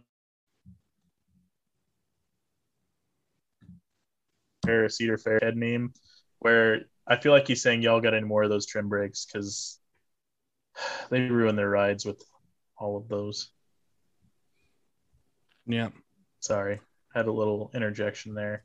Especially on hypers, you, you know, you want to run you want to run free. Leave leave the mid course to bring things to a halt. I know. All right. 1981, we saw the addition open with the park. Dragon Fire. The Arrow coaster it's yeah, it's all right. I mean, it's it's a short little ride. Um, I love it. I, I think it's great. I think it's a great first drop. Um, I love Arrow coasters, so that's just me. But it was funny back in the day. This was like the park's Leviathan. Like it was. That's why it had three trains on this tiny little track. They, they built a mm-hmm. mid course so it could have three trains because it was like so popular. I think it was Canada's first looping coaster. Well, it opened it opened the same year as Vortex at Calaway Park, mm. so it might have been that and Vortex would have been like the same. Yeah, maybe Vortex was maybe no, maybe Vortex was 82 actually. So this might have been it's the Canada's first looping coaster. So it was pretty it was pretty intense. Like it was people thought this thing was crazy. So I think now I think it has a great place in the park. I love it. I it always has a walk on. And um, sometimes you need a little bit of a break from the the big monsters. You just need a little mm-hmm. uh, little arrow uh, Arrow um, goodness. Wasn't very memorable for me, but I don't remember it sucking. So Fair. that's kind of all I can hope for in arrow coasters. Is I'm not a big arrow fanboy. it didn't suck, and some of them do. All right. I'm I'm on Mitch's side here. I tend to have a fondness for them. Uh, one of my first ones was Double Loop at Geauga Lake, and check I mean, it. You maybe Geauga Lake. Good job. Thing, yep. Yeah, that was the one Geauga Lake mentioned. Pee Wee's Playhouse. We all go wild. The magic word was said. We can move on. um, but uh, yeah, it, it looks. You know, it, it it just looking at pictures of it makes me feel nostalgic, and I've never even ridden it. Hmm. All right, 1999 saw the addition of Fly, the Mack Wild Mouse. I did not get to ride Fly. I was down for rain for most of the day when I was there, but it is a generic Mack Wild Mouse, which I, would we say this is the best style of Wild Mouse, the best clone of Wild Mice? Yeah, I I like the drops of it. It's good. They don't have the shin guards like on net the one at Knott's, so it's it's it's fun. I, I, I like it. Did you skip flight deck because it just was that bad of a coaster, or because we're like? Uh I skipped flight deck because I am reading Green Ink and I missed it. Oh, okay. I was so, like, I was like, we just skipping flight deck just we're not even going to talk about the SLC. we'll go back to flight deck, the Vekoma SLC, which I also did not ride. It had too long of a wait when I was there. Um, oh, and theme park stud. And my wife did not want to ride an SLC, so we skipped it. How is it though? Uh, it's okay. I would say Ednor at La Ronde, your next stop, is by far better, but it's pretty average. Um, I've learned how to ride it. Once you learn where to brace and where to go, and sitting in the front really isn't that bad. But overall, it's it's a once in a while ride. I, I don't mind it, but I don't love it. I my ears turn really red after I ride it, so I don't love that. Yes, SLCs are in that camp where I'm like, I really have to be in a like credit chasing mood for me to ride one now. All right, we got 1981. This is one of my secret favorite rides at the park, the Ghoster Coaster by Curtis Summers, which I thought was kind of funny. Curtis Summers did all the 1981 three three wooden roller coasters opened in 1981 at Canada's Wonderland, all by Curtis Summers. That guy was busy. yeah. Was a busy man. But this is this is honestly my favorite Woody at the park. Really? Yeah, yeah. I, I love the family wooden coasters because they're just so damn fun. I Um, it. and I just prefer that over like a, a a Woody that's a little bit too rough. So That makes sense. I have unfortunately not ridden any of the other Woodstock Express um, rides because they all don't have fast lane. Like all, literally, not a single one of the other ones do. So I always miss them. So this was actually my first time ever riding. It was about a month ago, at the end of the at the end of September. So I thought it was okay. It was it was I don't know. It, I didn't I didn't love it. I thought I was gonna like it more than I did, but um, I think I'm learning to love the wild. I'm I think I'm learning to love the two Woodies at Canada's Wonderland a bit too much. uh oh, we'll talk about that here in a second. But right now we got to go the big boy Leviathan, the 2012 Giga Giga Giga Coaster that has a nice presence at the entrance. It's a very smooth ride. Mitch always posts stories of the back row of it every weekend, I think, for a while there. That was multiple times a weekend. so. This is your love child, right? This is this Yeah, is the one for you so- this year. 20 yeah I, i've had an interesting history with this ride i first went in 2011 and i saw it all under this was back when i was like didn't really i, I liked coasters but i didn't know there was an enthusiast world. Yes. um i went to canada's wonderland for the very first time and i saw all this construction out front because the the buses used to drop you off right where leviathan is. And i'm like why is there all this construction here? Blah blah blah. And i didn't even put two i didn't even know they were building until i started to become an enthusiast eight years later in 2019 so um, when i first wrote it i really liked it but I didn't find that it was running super, super well. I think the airtime was stronger on Behemoth for sure that year. So, and I got multiple rides. I got night rides on it, but I was, uh, I think I was definitely sold by the third B and M. Late, well, I'll be probably last on this list. oh yeah, but- that's right. This year, Leviathan is doing something. I don't know what it's doing, but it is absolutely phenomenal this year. I, it is just doing so, so good. The I don't think there's a bad row on it. I've been writing the front row. I've been writing the middle front.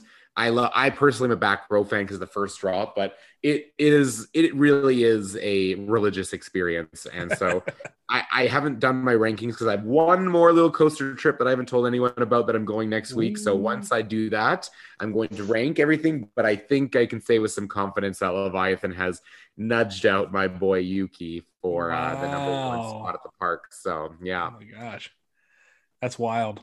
And I, I thought know. Leviathan was pretty good. Uh, some people like to shit talk this thing, say it's not fury enough, or That's what everyone says. Like, it's not Fury, it's not Fury. It's like, okay, I understand, but it's Yeah. hard to like. I mean, it, you're gonna hate all coasters if you're gonna compare it to your number one. So yeah. I mean, if I if I I could get off every ride and say it's not fury, yeah, that'd be I- no and I fun. never, I never even been on Well, Fury. wacky worm and say that. It's not fury, but it does have an apple. It's true. Fury doesn't have an apple. it's, it's not the wacky worm, you know. Yeah. All right. 1981, we saw the best named coaster in Canada, the mighty Canadian Mindbuster. My wife's number one roller coaster, if we're ranking by names. No, Puts hair on your chest just reading it. Mighty Canadian Mindbuster. I think I, I that was like a southern accent. How what would the Canadian voice of that be? Uh, like it would be like Mm. more like um, uh, like the the the brother, like uh, like it'd be like.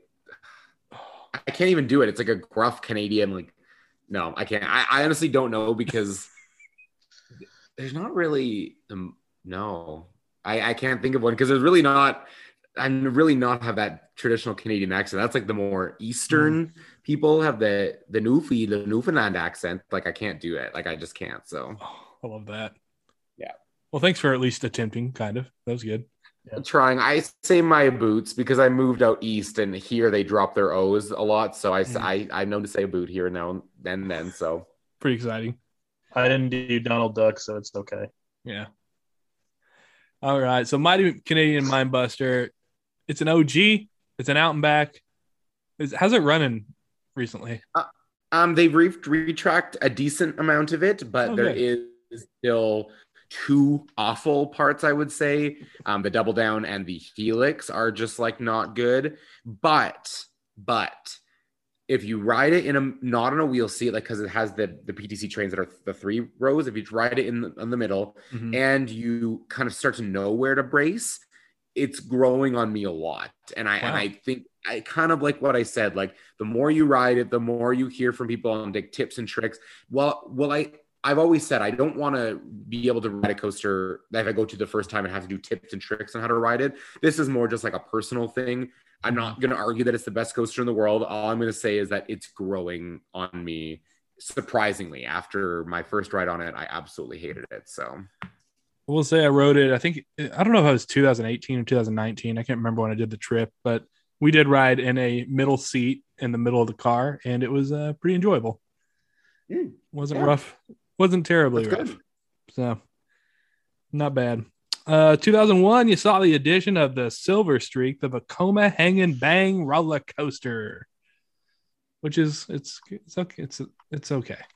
I got I got my credit on it like two weeks ago. It was like one of the last ones I got, and it's almost identical to Flying Ace Aerial Chase at Kings Island, and it's it's more of a hang and shake. I would say yeah. it's not really a bang. It's it, it like there are way worse ones. So mm. no, it's actually it's not bad. It's just weirdly this coaster by far. Eh, besides Wonder Mountain's Guardian, which we'll talk about in a second, this is the second longest ride line in the park at all times. Like it's almost yeah. never under. Yeah, I remember waiting a long time for it for some reason. Yeah. It's only got one train, I imagine, from the look mm. of it anyway. Oh yeah, yeah. It's just a. It, there's no. There ain't no block brakes on this. You just fly right back into the station. Hope nobody's standing there. All right, yeah. 1998, we saw the addition of Taxi Jam, the Miler Kiddie Coaster, and Mitch has rode it. Oh my God, I can't believe I I can't believe I actually wrote it. But you usually need a child too. But shout out to some amazing, cool ride ops. And I don't want I don't want to like throw anyone out because I know it's not you get in trouble, but like I don't want to say anyone by name, but like they were awesome. My friend Nick really was determined to get park completion, and we did it. We fit in the same row, rode it, it was like near closing, and you know what? It I, am happy. I'm, I'm glad that I got park completion on my home park, especially because I didn't grow up there. I couldn't ride it as a child. Yeah. It makes right. me happy to hear that was my one and only uh, guest complaint when I worked at Worlds of Fun is I let some adults on Wacky Worm without kids. Oh my god! I you talked about that when we you were on Prairie Coasting yep. back in May. I remember you. Yeah, I remember that. I remember that uh, that conversation. Worm's he loves to flex it.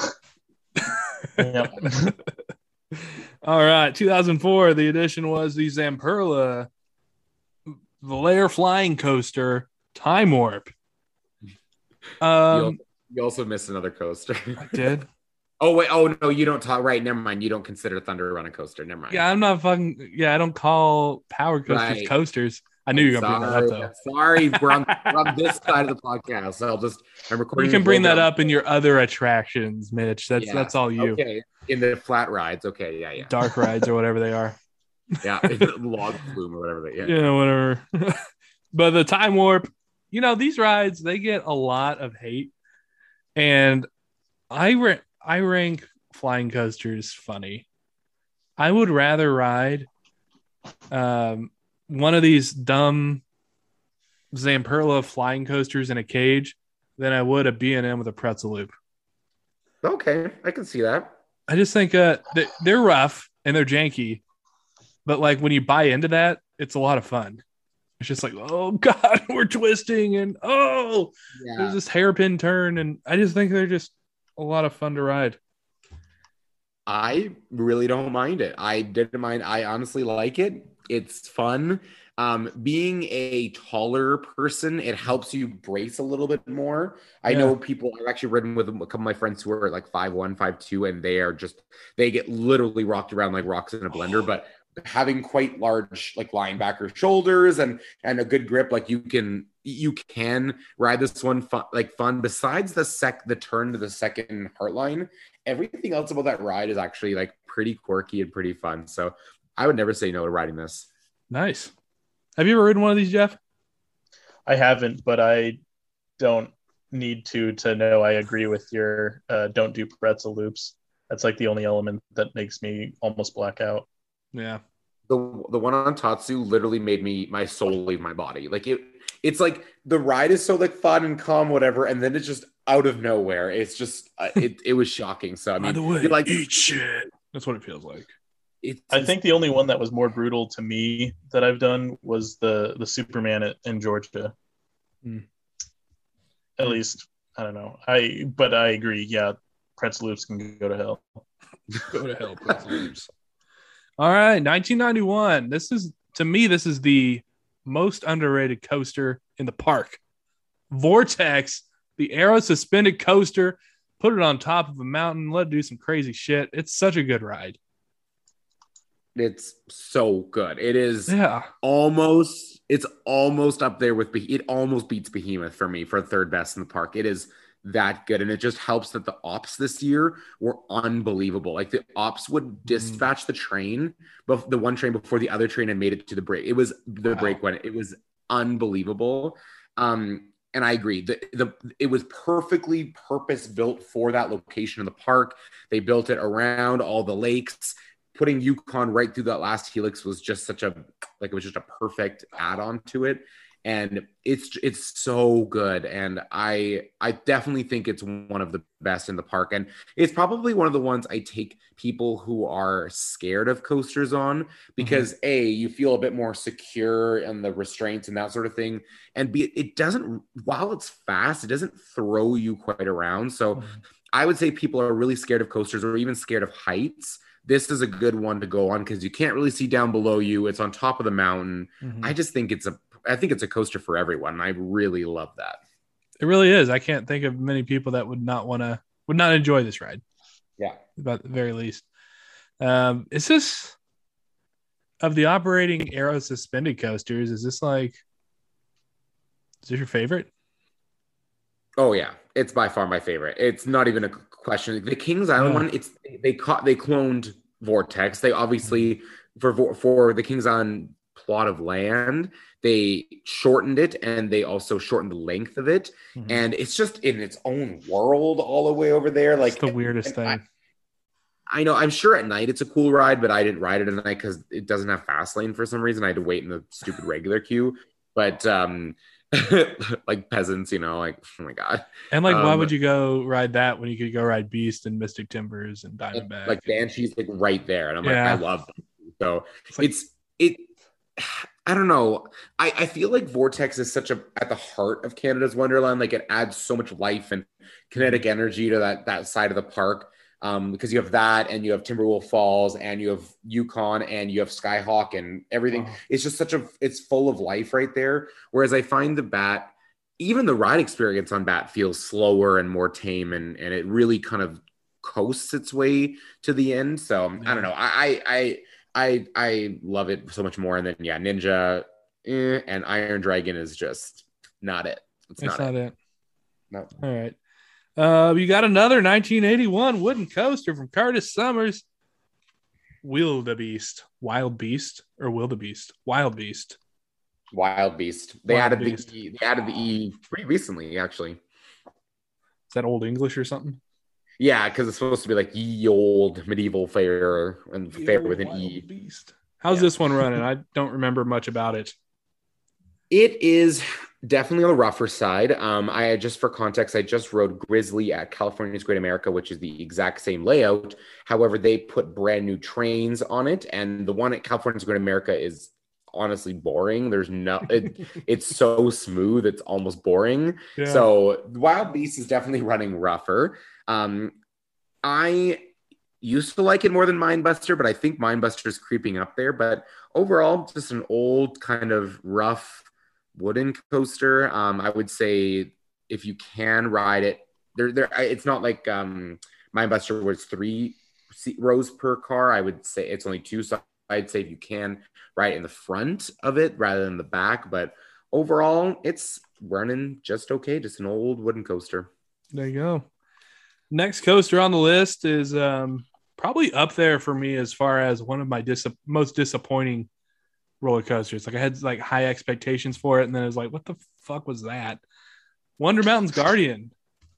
Um, yeah. part coaster, part warehouse with guns. like, it's so weird.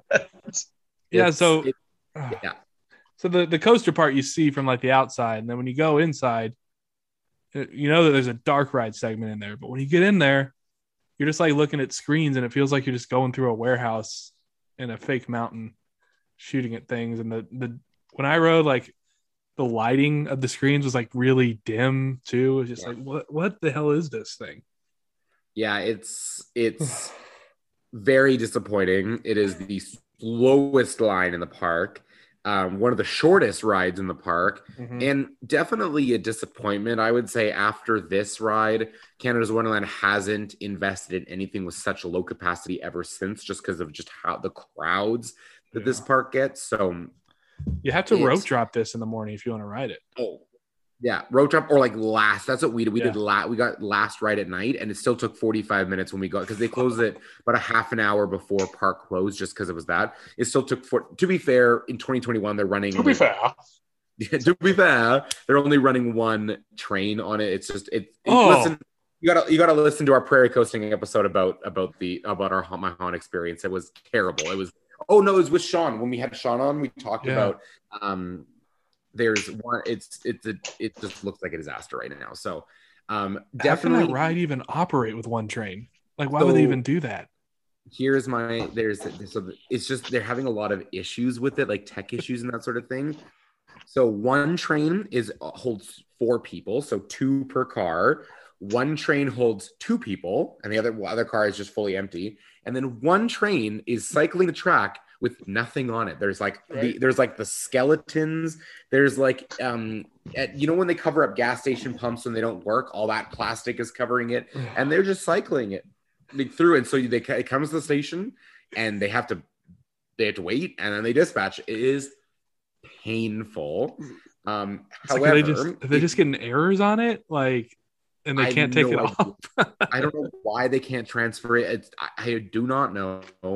Um, if I had to provide tips for someone who's visiting the park for the first time, I would say the park is a slightly better experience at night because because like you said, Coaster Bro, the the the screens aren't very bright so you're by the time your eyes are adjusted to the inside it's not really not really good whereas if you ride it at night it does help with the effect a little bit to to um to ride it at night and if you come during haunt i have heard the zombie overlay is much better than the dragon one so Hmm. that would be my two tips for it um i honestly would highly recommend coming at haunt and then waiting until right before they close the line because then it only take about half an hour to 45 minutes but um yeah not not a good ride Dang, Coaster Bro, you remember Jeepers at Great Mall of Great Plains? sure do. This look like uh, I'm cycling through the pictures of this and the portions that look indoors. This roller coaster doesn't look out of place for something that might be in Jeepers. Just a indoor Miler Kiddie Coaster. oh my god All right, we got one more coaster to catch up on, and I got to see this ride getting built when I visited. I got to see they had just laid the track piece for the station. So I don't know what year that would have been. Would that have been 2018? 2018 yeah it would have been 2018 That's when I visited. But how's Yukon Striker B&M dive coaster?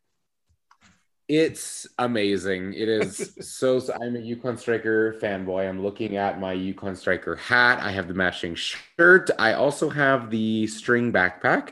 So I am that cringy enthusiast you see walking around. But it is, it's so good. It it it. I don't want to like ruin it too much. I've talked about this ride a million times. But the one thing I love about it is it's a dive coaster that doesn't die after the second element. I mean, if you've been on Valravn or Griffin or Shikra, after the Immelman, you go right into a mid-course brake run. And while the second half is cool, it it doesn't do it. Whereas Yukon, one of the things it does so well is its speed, and you have five or six elements before the mid-course brake run. And while the second half is nothing to write home about, like it's not, it's more for the visuals. I'd much prefer having that crazy speed and and everything like that. And another thing I love about this, similar to what I um, said about Vortex, is they they put this in such a visual spot. There's so many times it goes above the path and, and interacts with other rides in the park. So I think not only the ride experience good, I think the theming was you know top tier for Cedar Fair, and uh, and I think that uh, it's just the visuals are so beautiful. So highly recommend. I would say this is probably most people's favorite ride if they're not an enthusiast. Like everyone I've ever visited Canada's Wonderland with that isn't an enthusiast, this is their favorite ride just because of that anticipation and and that sort of thing. And you, when you're sitting on an edge seat, going looking down at that water tunnel, you don't know it, it's t- it looks tight from from like 200 plus feet. So um, yeah, love this ride. Oh, I gotta get back up and ride it because I do I do love a good dive coaster. Enthusiasts sleep on dive coasters. I it's think in general. good. I'm almost disappointed I rode this one first or second one of that thing because when I went to Oh. ride Griffin, like I I loved Griffin, but I got off it and I was like, oh, it was so good. But that mid course, like the mid course so right much after the better. Immelman, it just like like right to a stop and and so I did like it and I and I still do love Griffin and um and and Valravn, but it's just Yukon just it it it's so not even a contest because it's just like inversion, inversion, inversion, inversion, airtime, and then it you slow. So Yeah. Well, there you go. You got all the coasters. Now uh we gotta we gotta go over because this park is known for flat rides and other rides, and it's not just all about the coasters, believe it or not, as you would think it would be, because there's a whole page of them. But let's see what we got for other attractions, Mitch. Um, well, other attractions. This ride, this park, like you said, is also known is known for flat rides. So, um, I will try to do alphabetical, but I I might derail because I like there I have my favorites and stuff like that. But um, starting off with the only indoor ride in the park, the fully indoor ride is Boo Blasters. They of course have Boo, Boo Blasters. Um, not my personal favorite dark ride, and also this one doesn't have fast lane. And you know me, and Mhm. ride doesn't have fast lane. I rarely ride it because I'm not a peasant. So uh, yeah. Um, it. has a Intamin drop tower, which are which is actually located right beside Leviathan. Um, I love this thing. That these are these are these are really great rides. I I much prefer these to an S&S Mhm. drop tower Same. personally. That's my that's I much prefer the taking us up and anticipating and dropping. But one thing I don't love about this one is they count you down at the top. So instead of the anticipation and just letting you go, they count you down, and I I don't love that. I don't. It's not my You favorite just know it's coming. Nah. Um it's just not it's not as good in my opinion but um i am uh, not i'm skipping a lot of the ki- the kids rides because just as a, if you've never been to Canada's Wonderland, there are two kids sections side by side kidsville and camp snoopy and they are packed full of kiddie rides. So just if you have a, if you're coming with kids this is a good park. We're just not going to go over the rides because there's just so many of them um, one of the newer ish attractions to add to the park is Lumberjack, which is basically a themed version of at carnivals, those rides that kind of invert you and hang you over. I've, I've seen them at the Stampede, that sort of thing. Yeah. Um, it's cool because they did theme it to axes. So it, it literally has axes on them, which I which I think is really cool. but it I don't know, nothing nothing crazy to write home about. So um, yeah, One of those rides that just look really good from the midway, and you're just happy it's there, but you're like, I don't need to ride that.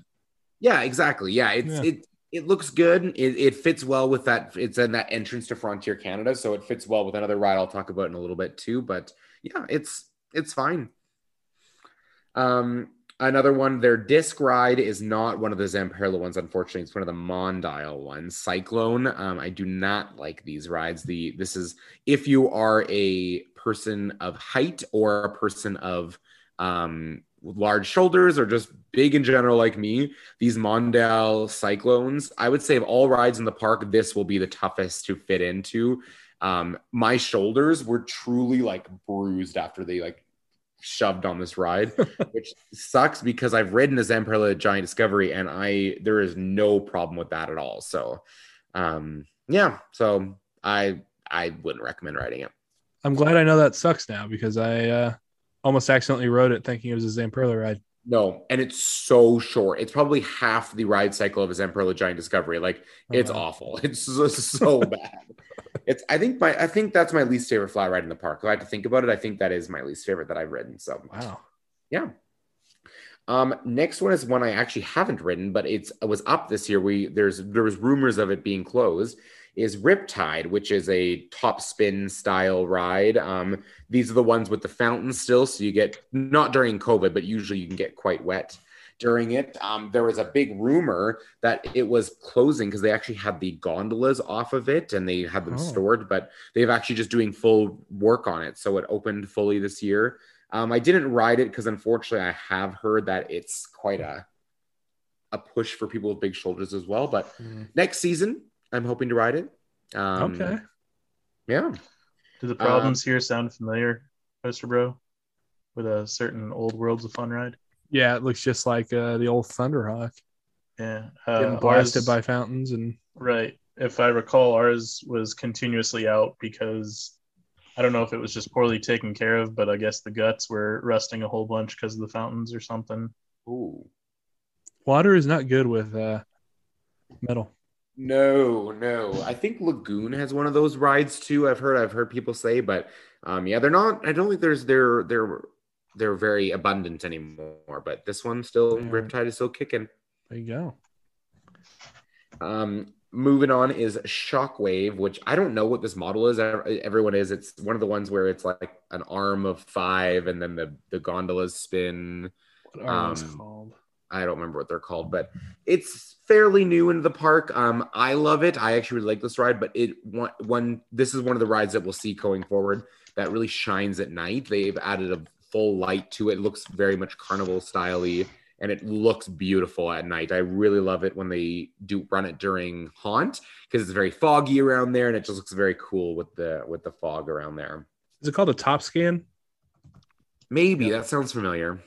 Yeah, top scan. Yeah. I've never ridden one of these, but like I hear they're awesome.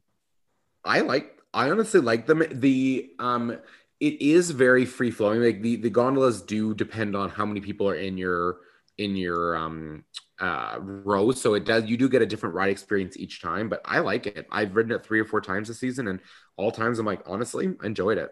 Nice. Yeah. have to hop on one of those. Come on, come on up. Hey, you're here in Toronto. We'll go. Oh yeah, I forgot. We're on a road trip. oh, I don't think it's open during Winterfest. Darn. We'll just have to Ah. sneak in. We'll operate it. It's fine. Hey, at least you're open during Winterfest. Yeah, I mean, barely. Honestly, barely. There's like five rides.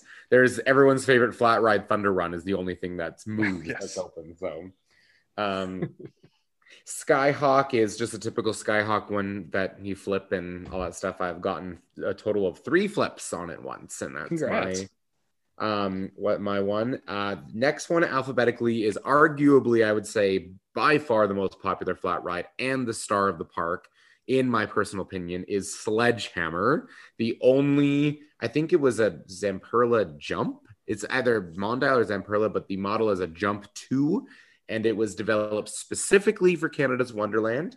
This thing is the kind of the lightning rod of the park. You, if you go and it's open, you ride it right away. Um, now, I can't even describe to you the sensations that this gives. It's a mix of airtime and laterals and every. It's just it. It's a fantastic ride. Um, I once waited two hours for it to open, and it was just it just ended up being one of those like silly days. You know, when you're past older and you have like nothing better to do at the park than just sit around and wait for it closed. Right? It was just a fun day for that. So. Um, I did did you ride not- this when- when you was it open? so I'm pissed because um, it was open like all day every time we walked by, but uh, theme park stud my wife neither one wanted to ride it, so I didn't ride it. I would have rode it with you. I know you would have.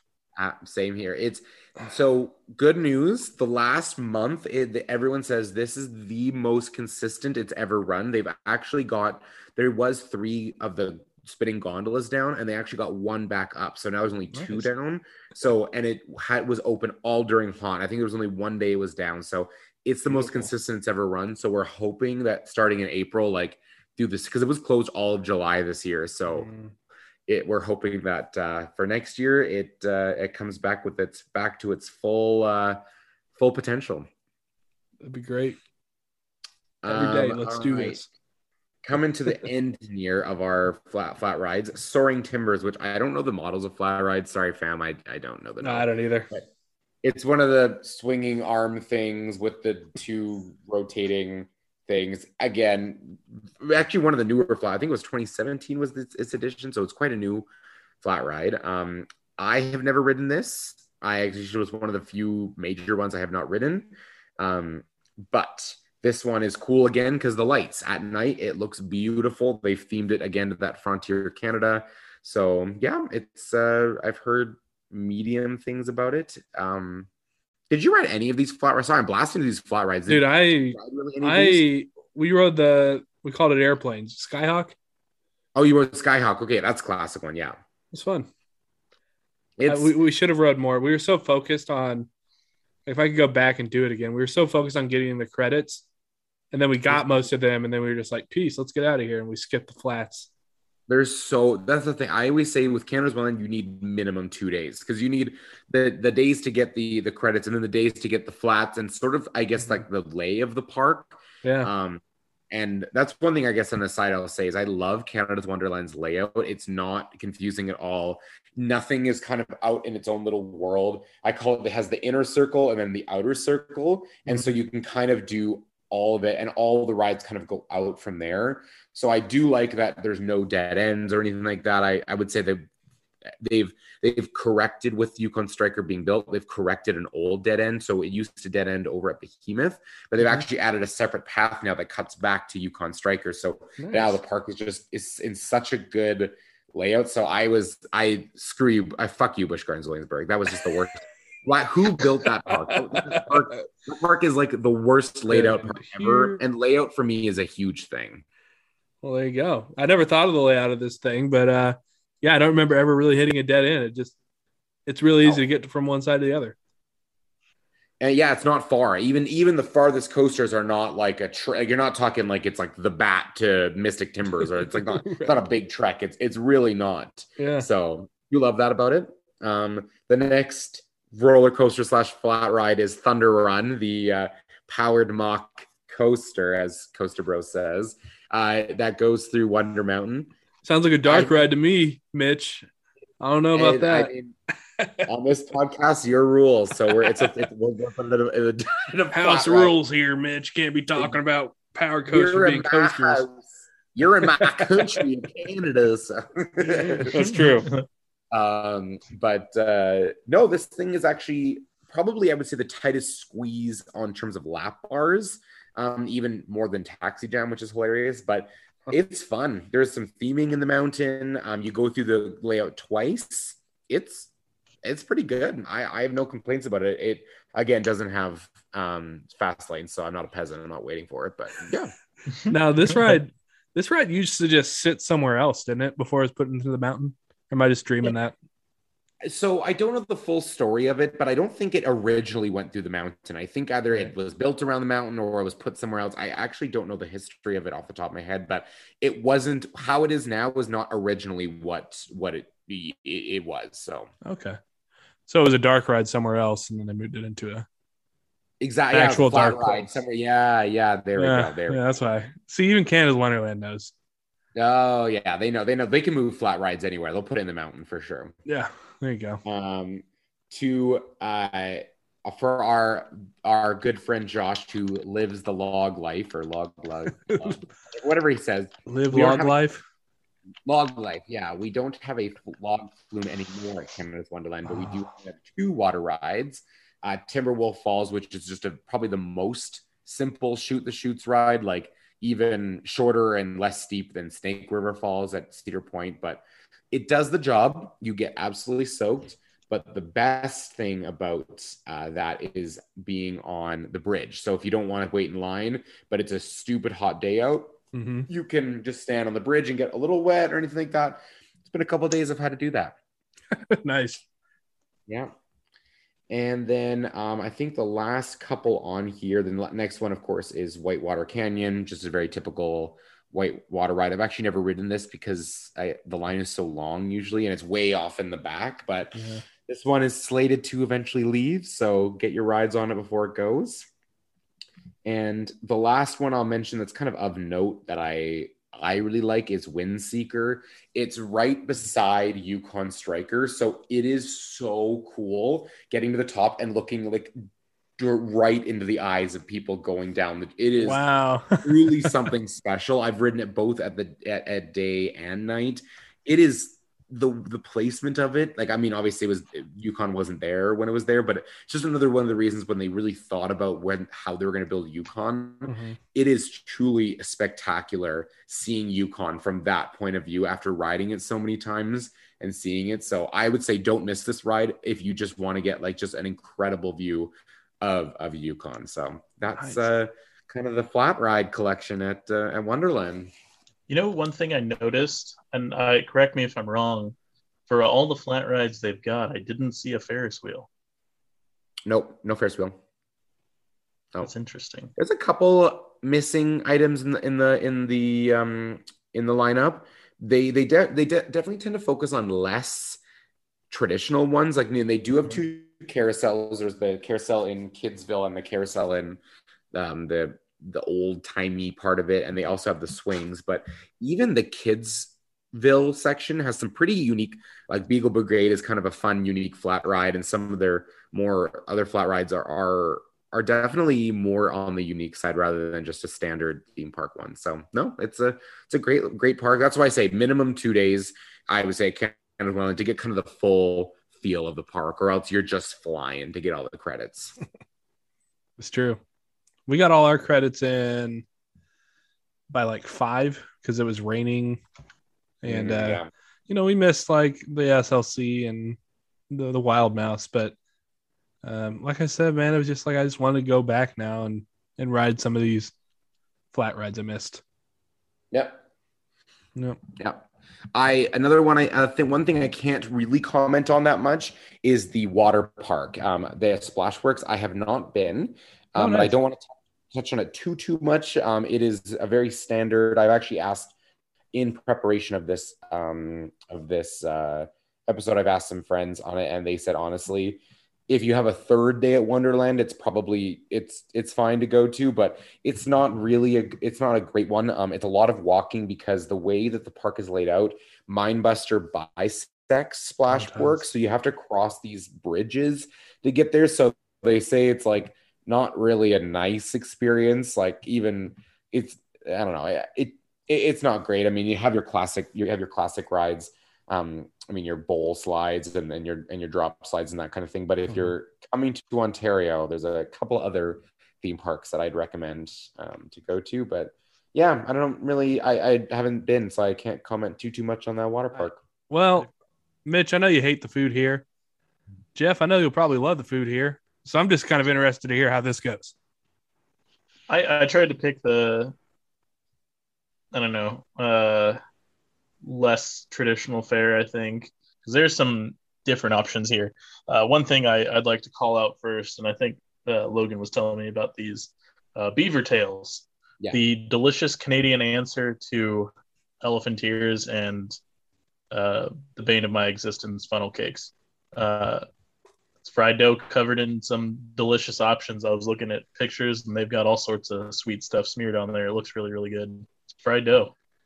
That's Yeah. a that's a very Canadian experience too. You'll see beaver tails. Like I remember going to just downtown Toronto and then having beaver tails just hanging just pretty much everywhere. I thought. I mean, it's for it's for tour. Like very, Canadians very rarely eat beaver tails. It's Mhm. for definitely for like Americans and non. So you'll find them in the Vieux-Port in Montreal. You'll find them in downtown Vancouver. You'll find them in Whistler and Banff. All the places tourists go, you'll find beaver tails. I think I've only had one, one twice, maybe, but it's a it is a very like Canadian thing. But uh, on Jeff, unfortunately, the funnel cakes are probably the most popular um, food at Canada's Wonderland. They're the ones like people will wait three hours for fun. One time there was a tornado warning and people were still in line for the funnel cakes um, at Wonderland. It is by far the most popular um, uh, food option at Wonderland. So I've I've never Uh, had one, but I won't hate on people that like funnel cakes. I just I've never had a good experience with one. I usually like even if I take like just a, a few nibbles, I wind up sick. I, Oh, I don't know if I've just had a streak of bad luck with them, but I just I just tend to stay away from them now. I don't know what the Yeah. deal is.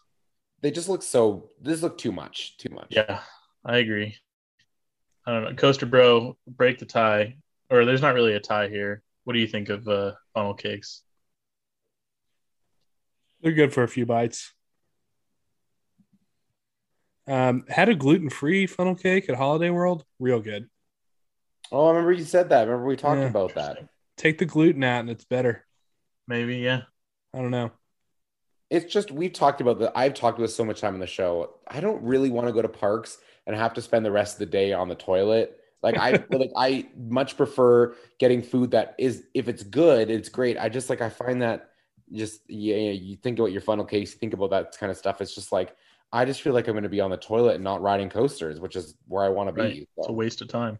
Yeah. And actually segues excellently into the next place I listed uh, because I think that there should be more options like this uh, at all parks. The grab and go market, uh, light options for a full amusement park day. They've got salads, they've got wraps, and they've got snacks.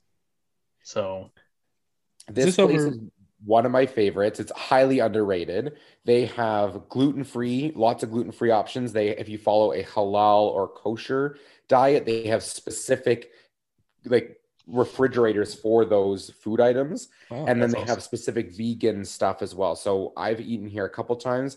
Had a vegan pasta salad, which is excellent. But even just getting like apples, bananas, and a salad, and and it's just nice. I I, I am a huge fan of the grab and go market.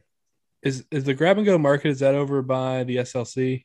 No, no, that's backlot. Backlot. Oh. This, so this is um this is right by Thunder Run actually. So it's right. It's it's um Wow. when you come around the mountain on the left, you get the the mac and cheese place, the poutine place, and then the grab and go market's facing backwards towards the fly, the the wild mouse. Oh, and okay.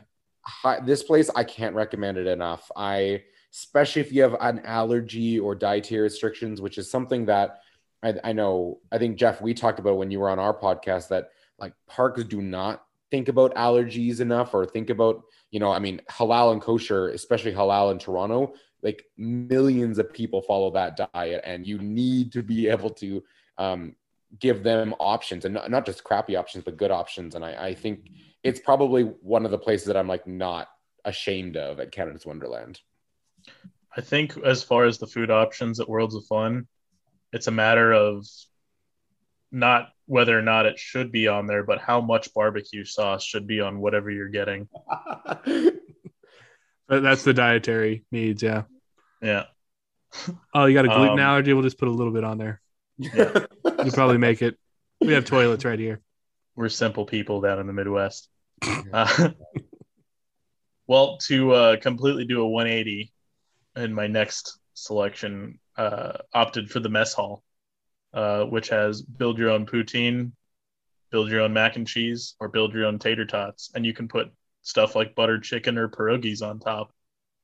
Uh, that's an end of day thing for me if I'm doing it. I don't want to do that first thing because that sounds like an overload and somebody's gonna have to roll me to each ride. But sounds like an interesting not uh, you know once covid has died down more of course because i imagine it's a buffet style just in description but Mess hall, no, Uh, it's a, it's a, just a counter. It's a little counter. mm, Yeah, so it's right below Yukon, and it's just a, it's a little counter, but honestly, it's it does the job. I think what, similar to what you said, it's a good sharing option, like a build your own that sort of thing. But um, yeah, that's it. I would say this is a place that I, doesn't actively make me mad, but also one major key about this is it's off the beaten track. So that back Mm. area doesn't see that many people. So it's probably one of the food places at Canada's Wonderland that has the least amount of lines and sometimes that's just kind of the best place to go. yeah absolutely you uh you had me at no line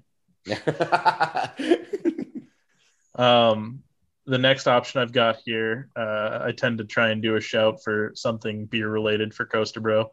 Uh, they've got the Muskoka, if I pronounce that right, craft burger and beer. Uh, burgers and a selection of beers from the Muskoka Brewery.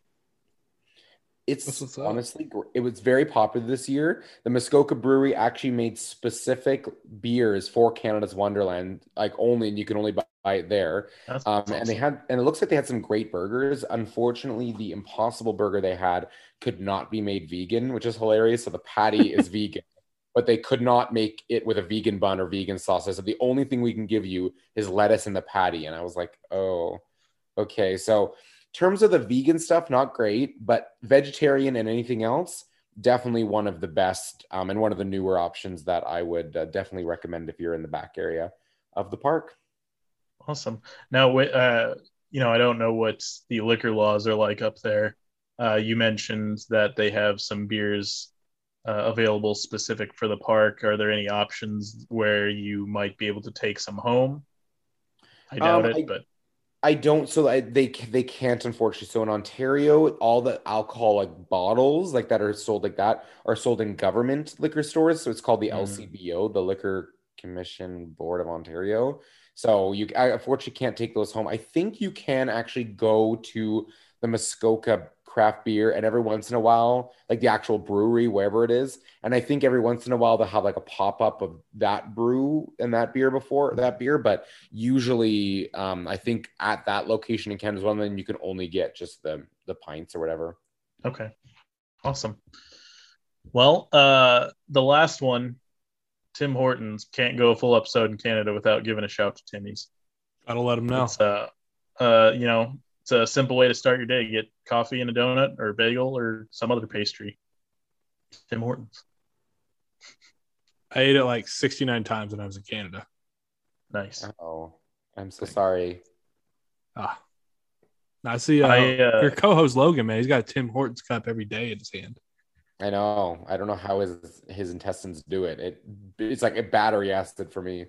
Does uh, I don't know. I don't want to have Logan hear this and and uh, go off the deep end or anything. Not saying that because he works at pools, but uh, does uh, Tim Hortons have uh, any sort of Cadbury products? Um, not that I know of. I don't think actually. Every once in a while they'll have like a mini egg donut. I think it's at like at Easter, but I think in terms of drinks, no, because all their drinks come from like a machine. Like they don't, nothing's Mm. ever fresh there. It's all Oh, all like like they're it's like they're literally their lattes come from you, you put the cup under you press a button and it comes from that and their coffee is just like in a it just comes from like frozen instant packets. So nothing's ever fresh there. So maybe one day they could do it because they could just bottle up that cadbury mini egg crap and put it in the put it in the machine and they can press the button and go. So I, I had to give him a shout here. Because I, I mean I I I particularly am fond of Cadbury eggs themselves. I've not had any of the bastardized Cadbury uh, products like the creamer, but uh, I'm fine with the eggs. love it Yeah, but uh, yeah, Tim Hortons, get your breakfast there if you want to. Uh, if you didn't get to stop somewhere outside the park before getting your day rolling, If you didn't stop at Timmy Hortons already, go to Timmy Hortons. right? If you haven't been, I would say go, but unfortunately in the park, it I, again, Canada's Wonderland has a huge line, so I, I I don't know if you'd want to avoid the lines and you want lots of options. I would say Backlot. Backlot Cafe is my go-to in the park because there's like four or five different stations and doesn't have a line, which is major key.